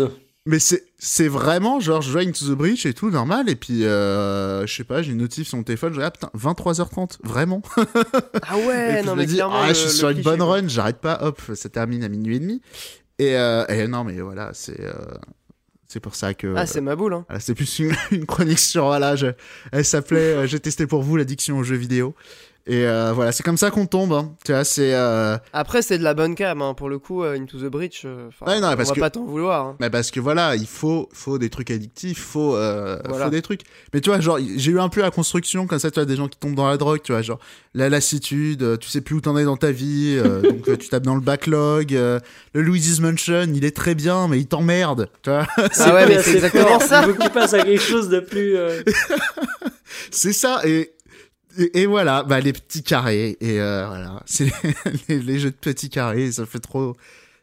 Et voilà, c'est, voilà, j'ai joué 30 heures en, en même pas une semaine, à ça, à toutes ces merdes. Et même avant cette émission, donc j'ai fait une sieste, mais avant, en rentrant du taf, j'avais, je pensais toute la journée à jouer à Into the C'est que t'as joué toute la nuit et du coup il fallait que tu fasses une sieste. Ah non, mais il y a ça, et tu sais, il y a, il y a le fameux Tetris Effect où euh, quand t'as beaucoup joué à Tetris, euh, tu t'endors euh, dans tes yeux et dans ta tête, tu vois des carrés qui défilent et tout. Ça me- Mhm. Ça me l'a fait aussi avec les Picross. Je voyais des Picross partout. Vraiment, mais euh, voilà, je, je- je sors de cette période trouble. J'espère que je trouverai un jeu qui me passionnera pour sortir de ça. Peut-être Après, Stranding, euh, mais bon. Mais c'était, mais c'était quand même globalement, euh, tu, tu regrettes pas. C'était plutôt une bonne expérience au final. Ah oui, mais euh, honnêtement, j'ai eu que de bonnes expériences. Hein. Luigi's Mansion 3, ce que je disais, hein, c'est pas mauvais. Même euh, les jeux de mon backlog et tout, là, les, les trucs rétro et tout, euh, j'ai une bonne. euh, C'était chouette. Ouais. Et euh, même si euh, j'y pense aussi dans les choses aussi qui m'ont fait tomber dans la drogue et, et pourquoi j'ai un peu désespéré, parce que j'avais commencé aussi un jeu qui s'appelle Crystal Bean, un jeu un peu obscur euh, sur Super Nintendo, où euh, j'avançais et tout machin, et j'ai perdu ma sauvegarde. C'est un, un espèce d'action RPG, on va dire. et donc voilà, toujours dans les coups durs de la vie et les bâtons qu'on te met dans les roues pour avancer. Et voilà, et c'est- comme Ah ça bah qu'on tombe dans la drogue, bah, les amis. Voilà, euh, restez forts. T'étais prédestiné à, à tomber dans, dans Into the Breach et dans Picto. quoi. Ouais, là c'était vraiment la, la spirale. euh, Voilà. Ah, mais c'est cla- c'est classique, hein, mais bon, en même temps, il faut bien que ça arrive à un moment. Je sais pas, ça vous est déjà arrivé comme ça, euh, genre tu... euh, Tu vois, alors il y a des jeux parce que c'est vraiment hypnotisant. Tu vois, MGS5 aussi, j'étais parti en couille, Xenoblade X aussi, pareil. Mm. Smash Bros, on en parle même pas. Mais, euh... mais, mais là, tu vois, c'est vraiment... Ouais, C'est euh, vraiment, j'avais tous les symptômes avec, euh, avec PictoQuest et Into the Breach, là, que je, je me suis enchaîné euh, salement. Ouais, c'est marrant parce que clairement, enfin, moi, typiquement, le genre de jeu qui peut me faire ce type d'effet, ça va être plus des roguelites. Euh, je crois que Darkest Dungeon m'avait vraiment fait un Ah peu ouais le même, le même Ah ouais, effet. je décrochais, Into c'est Faut que je fasse des Into petites the. Breach, c'est un roguelike. Hein. Oui, oui, mais c'est un roguelite. euh, Oui, enfin, tu me diras, c'est un peu le même principe. hein, Je dis de la merde. Mais euh, même Dead Cells, en fait, il y a ce côté, euh, t'y reviens, t'y reviens, et tu. Chaque, chaque fois, c'est un peu différent. Donc finalement, tu relances. Ah, t'es mort. Ah, Ah, mais t'arrives vite à l'overdose, le meilleur pour rester dans la métaphore. Enfin, au bout d'un moment, euh, tu, tu fais pas ça Bah. six mois, quoi. Ouais, moi, ça y est, PictoQuest, putain. j'arrête. Hein. T'arrêtes, t'arrêtes pendant un temps et t'y reviens. que- Et six mois après, t'y reviens avec plaisir parce que tu te souviens plus de tout et t'as plus les sensations en tête. Donc quand tu retrouves ces Hmm. sensations, t'as la, la nostalgie, mais t'as pas le, la lassitude. Parce fait. que tu vois, moi, si j'ai vraiment des moments où j'ai abusé en jouant comme un porc, mais c'est typiquement le cas des MMORPG. Euh, où... Ou le Fire Emblem là cette année, hein, moi je sais que j'ai beaucoup joué un peu de Ah ouais, mais tu vois, MMO, ça peut durer des mois. Enfin, moi, je me revois, je Ah sais plus entre quelle période et quelle période c'était, Mais en gros, euh, j'ai eu des vacances euh, qui devaient être des vacances scolaires. Je sais plus si c'était au lycée ou. Pardon, je sais plus si c'était au lycée ou si j'étais déjà dans le supérieur. Mais j'ai souvenir de deux semaines où, mec, j'ai littéralement pas foutu un pied en dehors de chez moi. J'avais fait un stock façon mec euh, Yes. fou pour abri anti-atomique. Et je te sortais des Ah ouais. journées à 12 heures de jeu, quoi. De Dofus? Euh, alors ça, c'était World of Warcraft. Mais Dofus, euh, j'ai dû faire des trucs pareils. Hein. Ah ouais, mais moi j'ai fait la même hein, sur euh, Dofus et World of Warcraft. C'était mes deux, euh, mes deux drogues euh, de jeux vidéo. Quoi. Ouais, moi c'était, moi j'ai expérimenté ça. Moi c'est plus euh, euh, un délire crack house parce que euh, les darons ils étaient pas là pendant un été et du coup euh, chez moi bah, j'avais tous les potes euh, et toute la maison avec les PC et ça joue à lol sans respect. euh. Oh là là là là.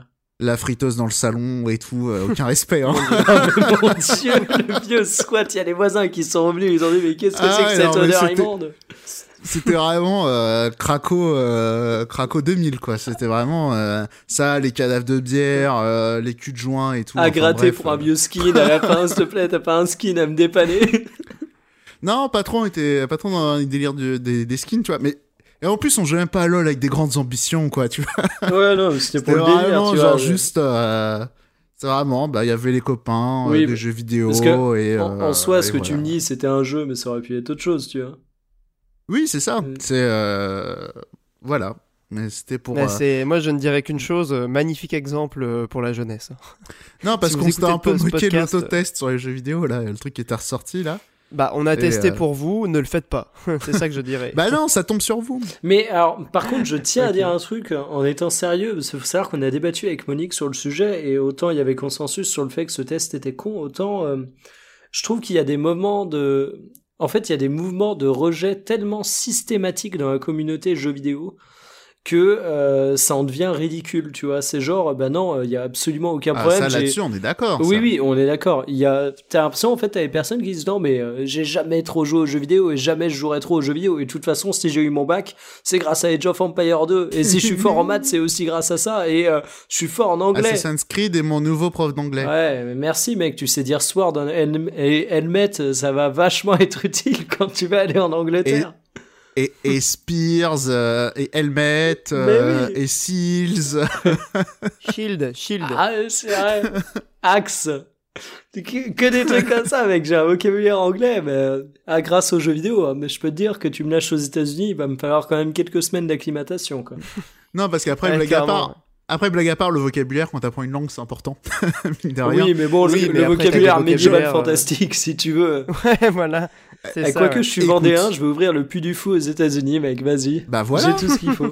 Exactement. Non, parce que blague à part, tu vois, genre, je regarde souvent des vidéos de YouTube, en, de, des youtubeurs anglais et tout, machin. Mais un truc tout con, genre, les, les vidéos de cuisine en anglais, comme j'ai aucun vocabulaire euh, culinaire, bah alors je, je bite rien. hein. Ah, c'est con. Parce hein. qu'on n'a pas du tout les, les mêmes noms pour des trucs tout cons, tu vois. Bah, mec, ouais. tu regardes des Sur vidéos de cuisine tout, en euh. anglais du... Ouais. Mais mon dieu, mais. Genre les C'est aubergines. c'est de la euh, bouffe bah, anglaise ou de la bouffe euh, américaine que tu fais chez toi euh Euh, bah, ça dépend, je, mais là, je suis un peu là, en dans le plus- jugement là, je t'avoue. euh. Non, là en plus rien à voir. C'était un gars qui fait euh, qui fait une chaîne où il fait de la musique d'habitude. Et euh, là, euh, il a fait une vidéo avec une recette de pâtes et tout. ouais. C'était du rôti à la, à la sauce à la menthe. C'était délicieux. Alors non, c'était des pâtes véganes ou je sais plus quoi, parce que c'est des surtout les épices en anglais et tout. C'est super Alors, chelou. Ah bah c'est sûr que les noms d'épices en anglais c'est pas. non le- mais ouais, et même un truc tout simple. con, tu vois, genre quand j'étais en Allemagne, euh, tu sais pareil, les cartes des restos et tout, il y a des trucs. euh, Bah t'as Google Trad après, nous on était en Roumanie, on s'est Alors bien moi, débrouillé. moi j'y vais en rock'n'roll, je prends au, has- au hasard souvent. Et, euh, et c'est pas ça, c'est genre typiquement t'as les, genre, les champignons de Paris. T'as genre, t'appelles ça comment à l'étranger? Ah, tu m'en diras Voilà. L'idée. mais si tu veux, déjà moi j'en mange pas en France, donc euh, l'idée de le demander traduit, bon. Non mais ça c'est voilà c'est. Et après euh, ouais pour en revenir aussi euh, aux besoins de légitimation aussi du jeu vidéo, euh, la discussion était aussi partie de la vidéo de Un drop dans la mare aussi. Donc, Très bonne vidéo. voilà. Ah, Allez oui. la voir. Ah bah, on conclura du coup euh, sur ces bonnes paroles. euh, très bonne vidéo qu'on vous conseille. Et puisqu'on parle de conseils, on va passer euh, tout de suite à la rubrique hors jeu, juste après la petite musique. Thank you.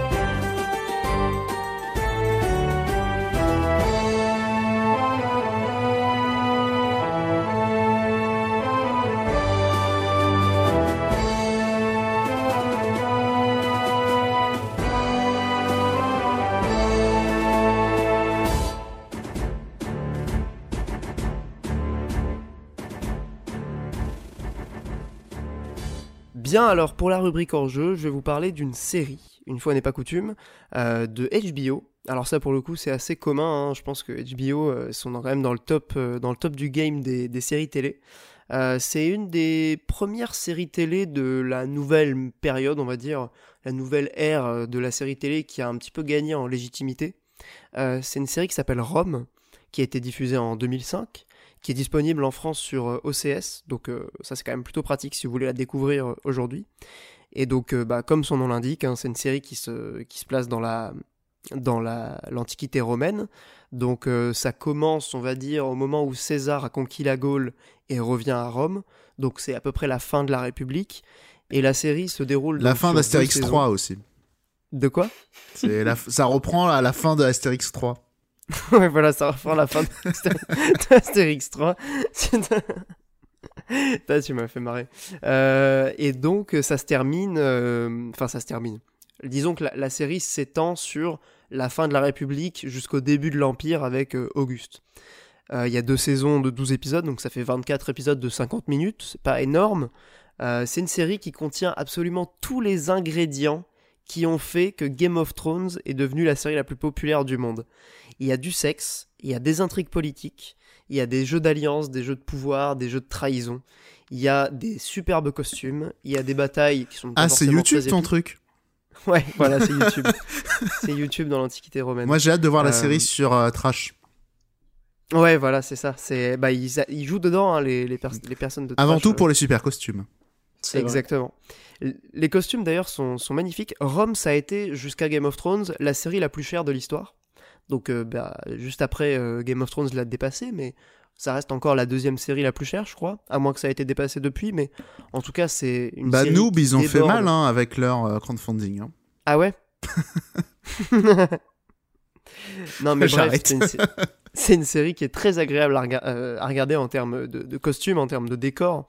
Ils ont tout reconstitué. Enfin, c'est très très fidèle en plus sur les mœurs. Et je lisais un article juste avant le podcast euh, sur la série. Euh, ils ont travaillé avec beaucoup d'historiens euh, spécialistes de la période. Et en termes de mœurs, en termes de, de, gestion des quartiers à Rome, etc., c'est assez fidèle. Même les personnages qui sont présents dans la série sont des personnages réels. Et globalement, les événements sont plutôt, sont plutôt fidèles à l'histoire, en tout cas ce qu'on en connaît. Donc ça, c'est cool. On apprend quand même pas mal de trucs en découvrant la série. Euh, juste pour le pitch, ça suit principalement euh, deux personnages. Donc on va dire c'est, euh, on va dire un peu les moteurs de l'histoire, mais ils sont plus en toile de fond. C'est Titus Pullo et Lucius Vorenus. C'est un légionnaire et un centurion de l'armée de César hein, au début.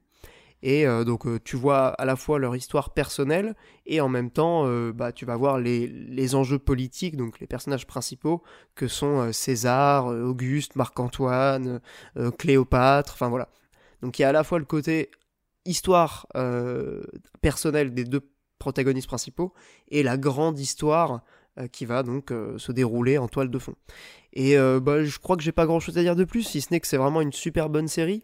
Je pense qu'on peut la regarder aujourd'hui pour le plaisir, hein, c'est très agréable, mais aussi pour voir ce qu'étaient les séries au début de la période, on va dire, euh, de l'âge d'or un peu qu'on connaît des séries télé aujourd'hui, où elles ont acquis euh, toute la légitimité qu'on connaît. Euh, le seul petit truc que je reprocherais à Rome, c'est sa réalisation, qui est assez classique.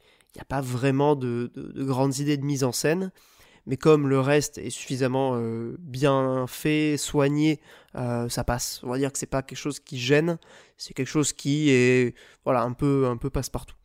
Voilà, c'est tout ce que je dirais. C'est vraiment une très très bonne série. Euh, si vous avez aimé Game of Thrones et que vous voulez voir ce que faisait HBO juste avant, vous avez vraiment tous les ingrédients, vous avez vraiment les prémices de, de Game of Thrones avec euh, cette série. Voilà, Petite très question, bonne série. petite question, et c'est pas une connerie cette fois-ci. C'est euh, comment t'es retombé sur cette série? Parce que c'est con, mais bah, tu le dis avec toutes les séries qui sortent aujourd'hui, tu vois, c'est Bah drôle ouais, de vrai. retourner sur une série de, de 2005, quoi. Mais en fait, c'est une série que j'avais vue euh, pff, il y a très longtemps. Je crois que je l'avais vue euh, quand j'étais au, au lycée, en, en première, en seconde ou en première. Et euh, donc, Quand tu euh, jouais bah, à of Empire Carole- 3, quoi, justement. Voilà, quand je jouais. Non, je jouais à Total War Rome à l'époque. Oh, Et du coup, j'avais voulu regarder des trucs sur Rome et j'étais tombé sur cette série. J'avais surkiffé à l'époque. Et là, en fait, Je euh, voulais regarder on cherchait une série à Rome. mater. Non, mais on, y- on en avait discuté avec, euh, avec Carole. Et c'est revenu dans la discussion, et puis on s'est dit, bah tiens, on va prendre un mois gratuit à OCS là, parce que tu sais, ils ont, ils ont une offre d'abonnement, euh, le premier mois est gratuit. Donc on s'est pris un mois gratuit, et on s'est dit, bah tiens, on va se mater Rome. Voilà, c'est un peu le, le déroulé du truc, mais je l'avais vu il y, a, il y a quelques années déjà. hein. Je, sais- je la revois là en fait. Ok. Voilà. Voilà, voilà. Et toi, Monique, alors, euh, quelle, quelle est ta recommandation du mois? Alors ma petite euh, recommandation moi, cette fois-ci, c'est une émission de radio sur France Inter qui s'appelle Affaires sensibles, où euh, globalement c'est une émission euh, qui revient sur des faits euh, épineux, on va dire, de l'histoire, qui résonne avec l'actualité, tout ça, tout ça. Et euh, notamment, je vais vous recommander le numéro qui parle du ah putain ah, du boléro de Ravel. Et ce que je sens, ça parle de droit d'auteur et notamment du droit d'auteur en France. Et voilà pour à quel point c'est de la merde, voilà. Et tout part de là, entre autres. Voilà. Donc, Ça a euh, l'air vachement bien. Ça, parle de faits divers Non, ça parle pas de faits divers. ça, du par- coup, ça parle des fois de faits divers, ça parle parfois de, de, l'histoire avec un grand H, avec un grand Mm. I. Euh, parfois, c'est euh, de manière un peu plus. Notamment, euh, il y avait un épisode sur euh, les. euh, comment s'appelle? Les Français qui sont. euh, en- euh, qui, qui ont appartenu à l'État islamique, enfin, qui étaient euh, avec euh, l'État islamique, qui ont été euh, capturés par les Kurdes, et est-ce qu'il faut les ramener ou pas euh, tu vois, c'était assez original la manière dont ils présentaient ça. C'est qu'en gros, il y a une, euh, y avait, euh, on va dire, une fiction de 30 minutes et après, il y avait un entretien avec quelqu'un qui s'occupe, euh, qui se penche sur ces, questions. Ce qu'il faut dire aussi, ce qui est très intéressant justement avec cette émission, c'est la structure où en gros, c'est moitié un truc, un axe, on va dire, plutôt narratif. Donc, typiquement, quand c'est des passages historiques, ça a rappelé un peu toute l'histoire. Et après, c'est des entretiens avec des spécialistes, donc des historiens, des gens qui ont vécu euh, le, de, de quoi ça parle. Et voilà. L'événement, ouais. Exactement, on apprend plein de choses, c'est très chouette. Euh, je recommande aussi les épisodes sur la Libye. Parce que euh, si comme moi vous comprenez un peu rien et, euh, et si vous pensez comprendre honnêtement, je vous conseille de vous renseigner parce que c'est vraiment très compliqué la situation en Libye et euh, on apprend plein de choses, c'est très intéressant, voilà. Dispo sensibles. en... Et c'est c'est dispo en disponible, podcast c'est disponible en podcast et euh, sinon c'est euh, entre euh, ça à 15h sur France Inter.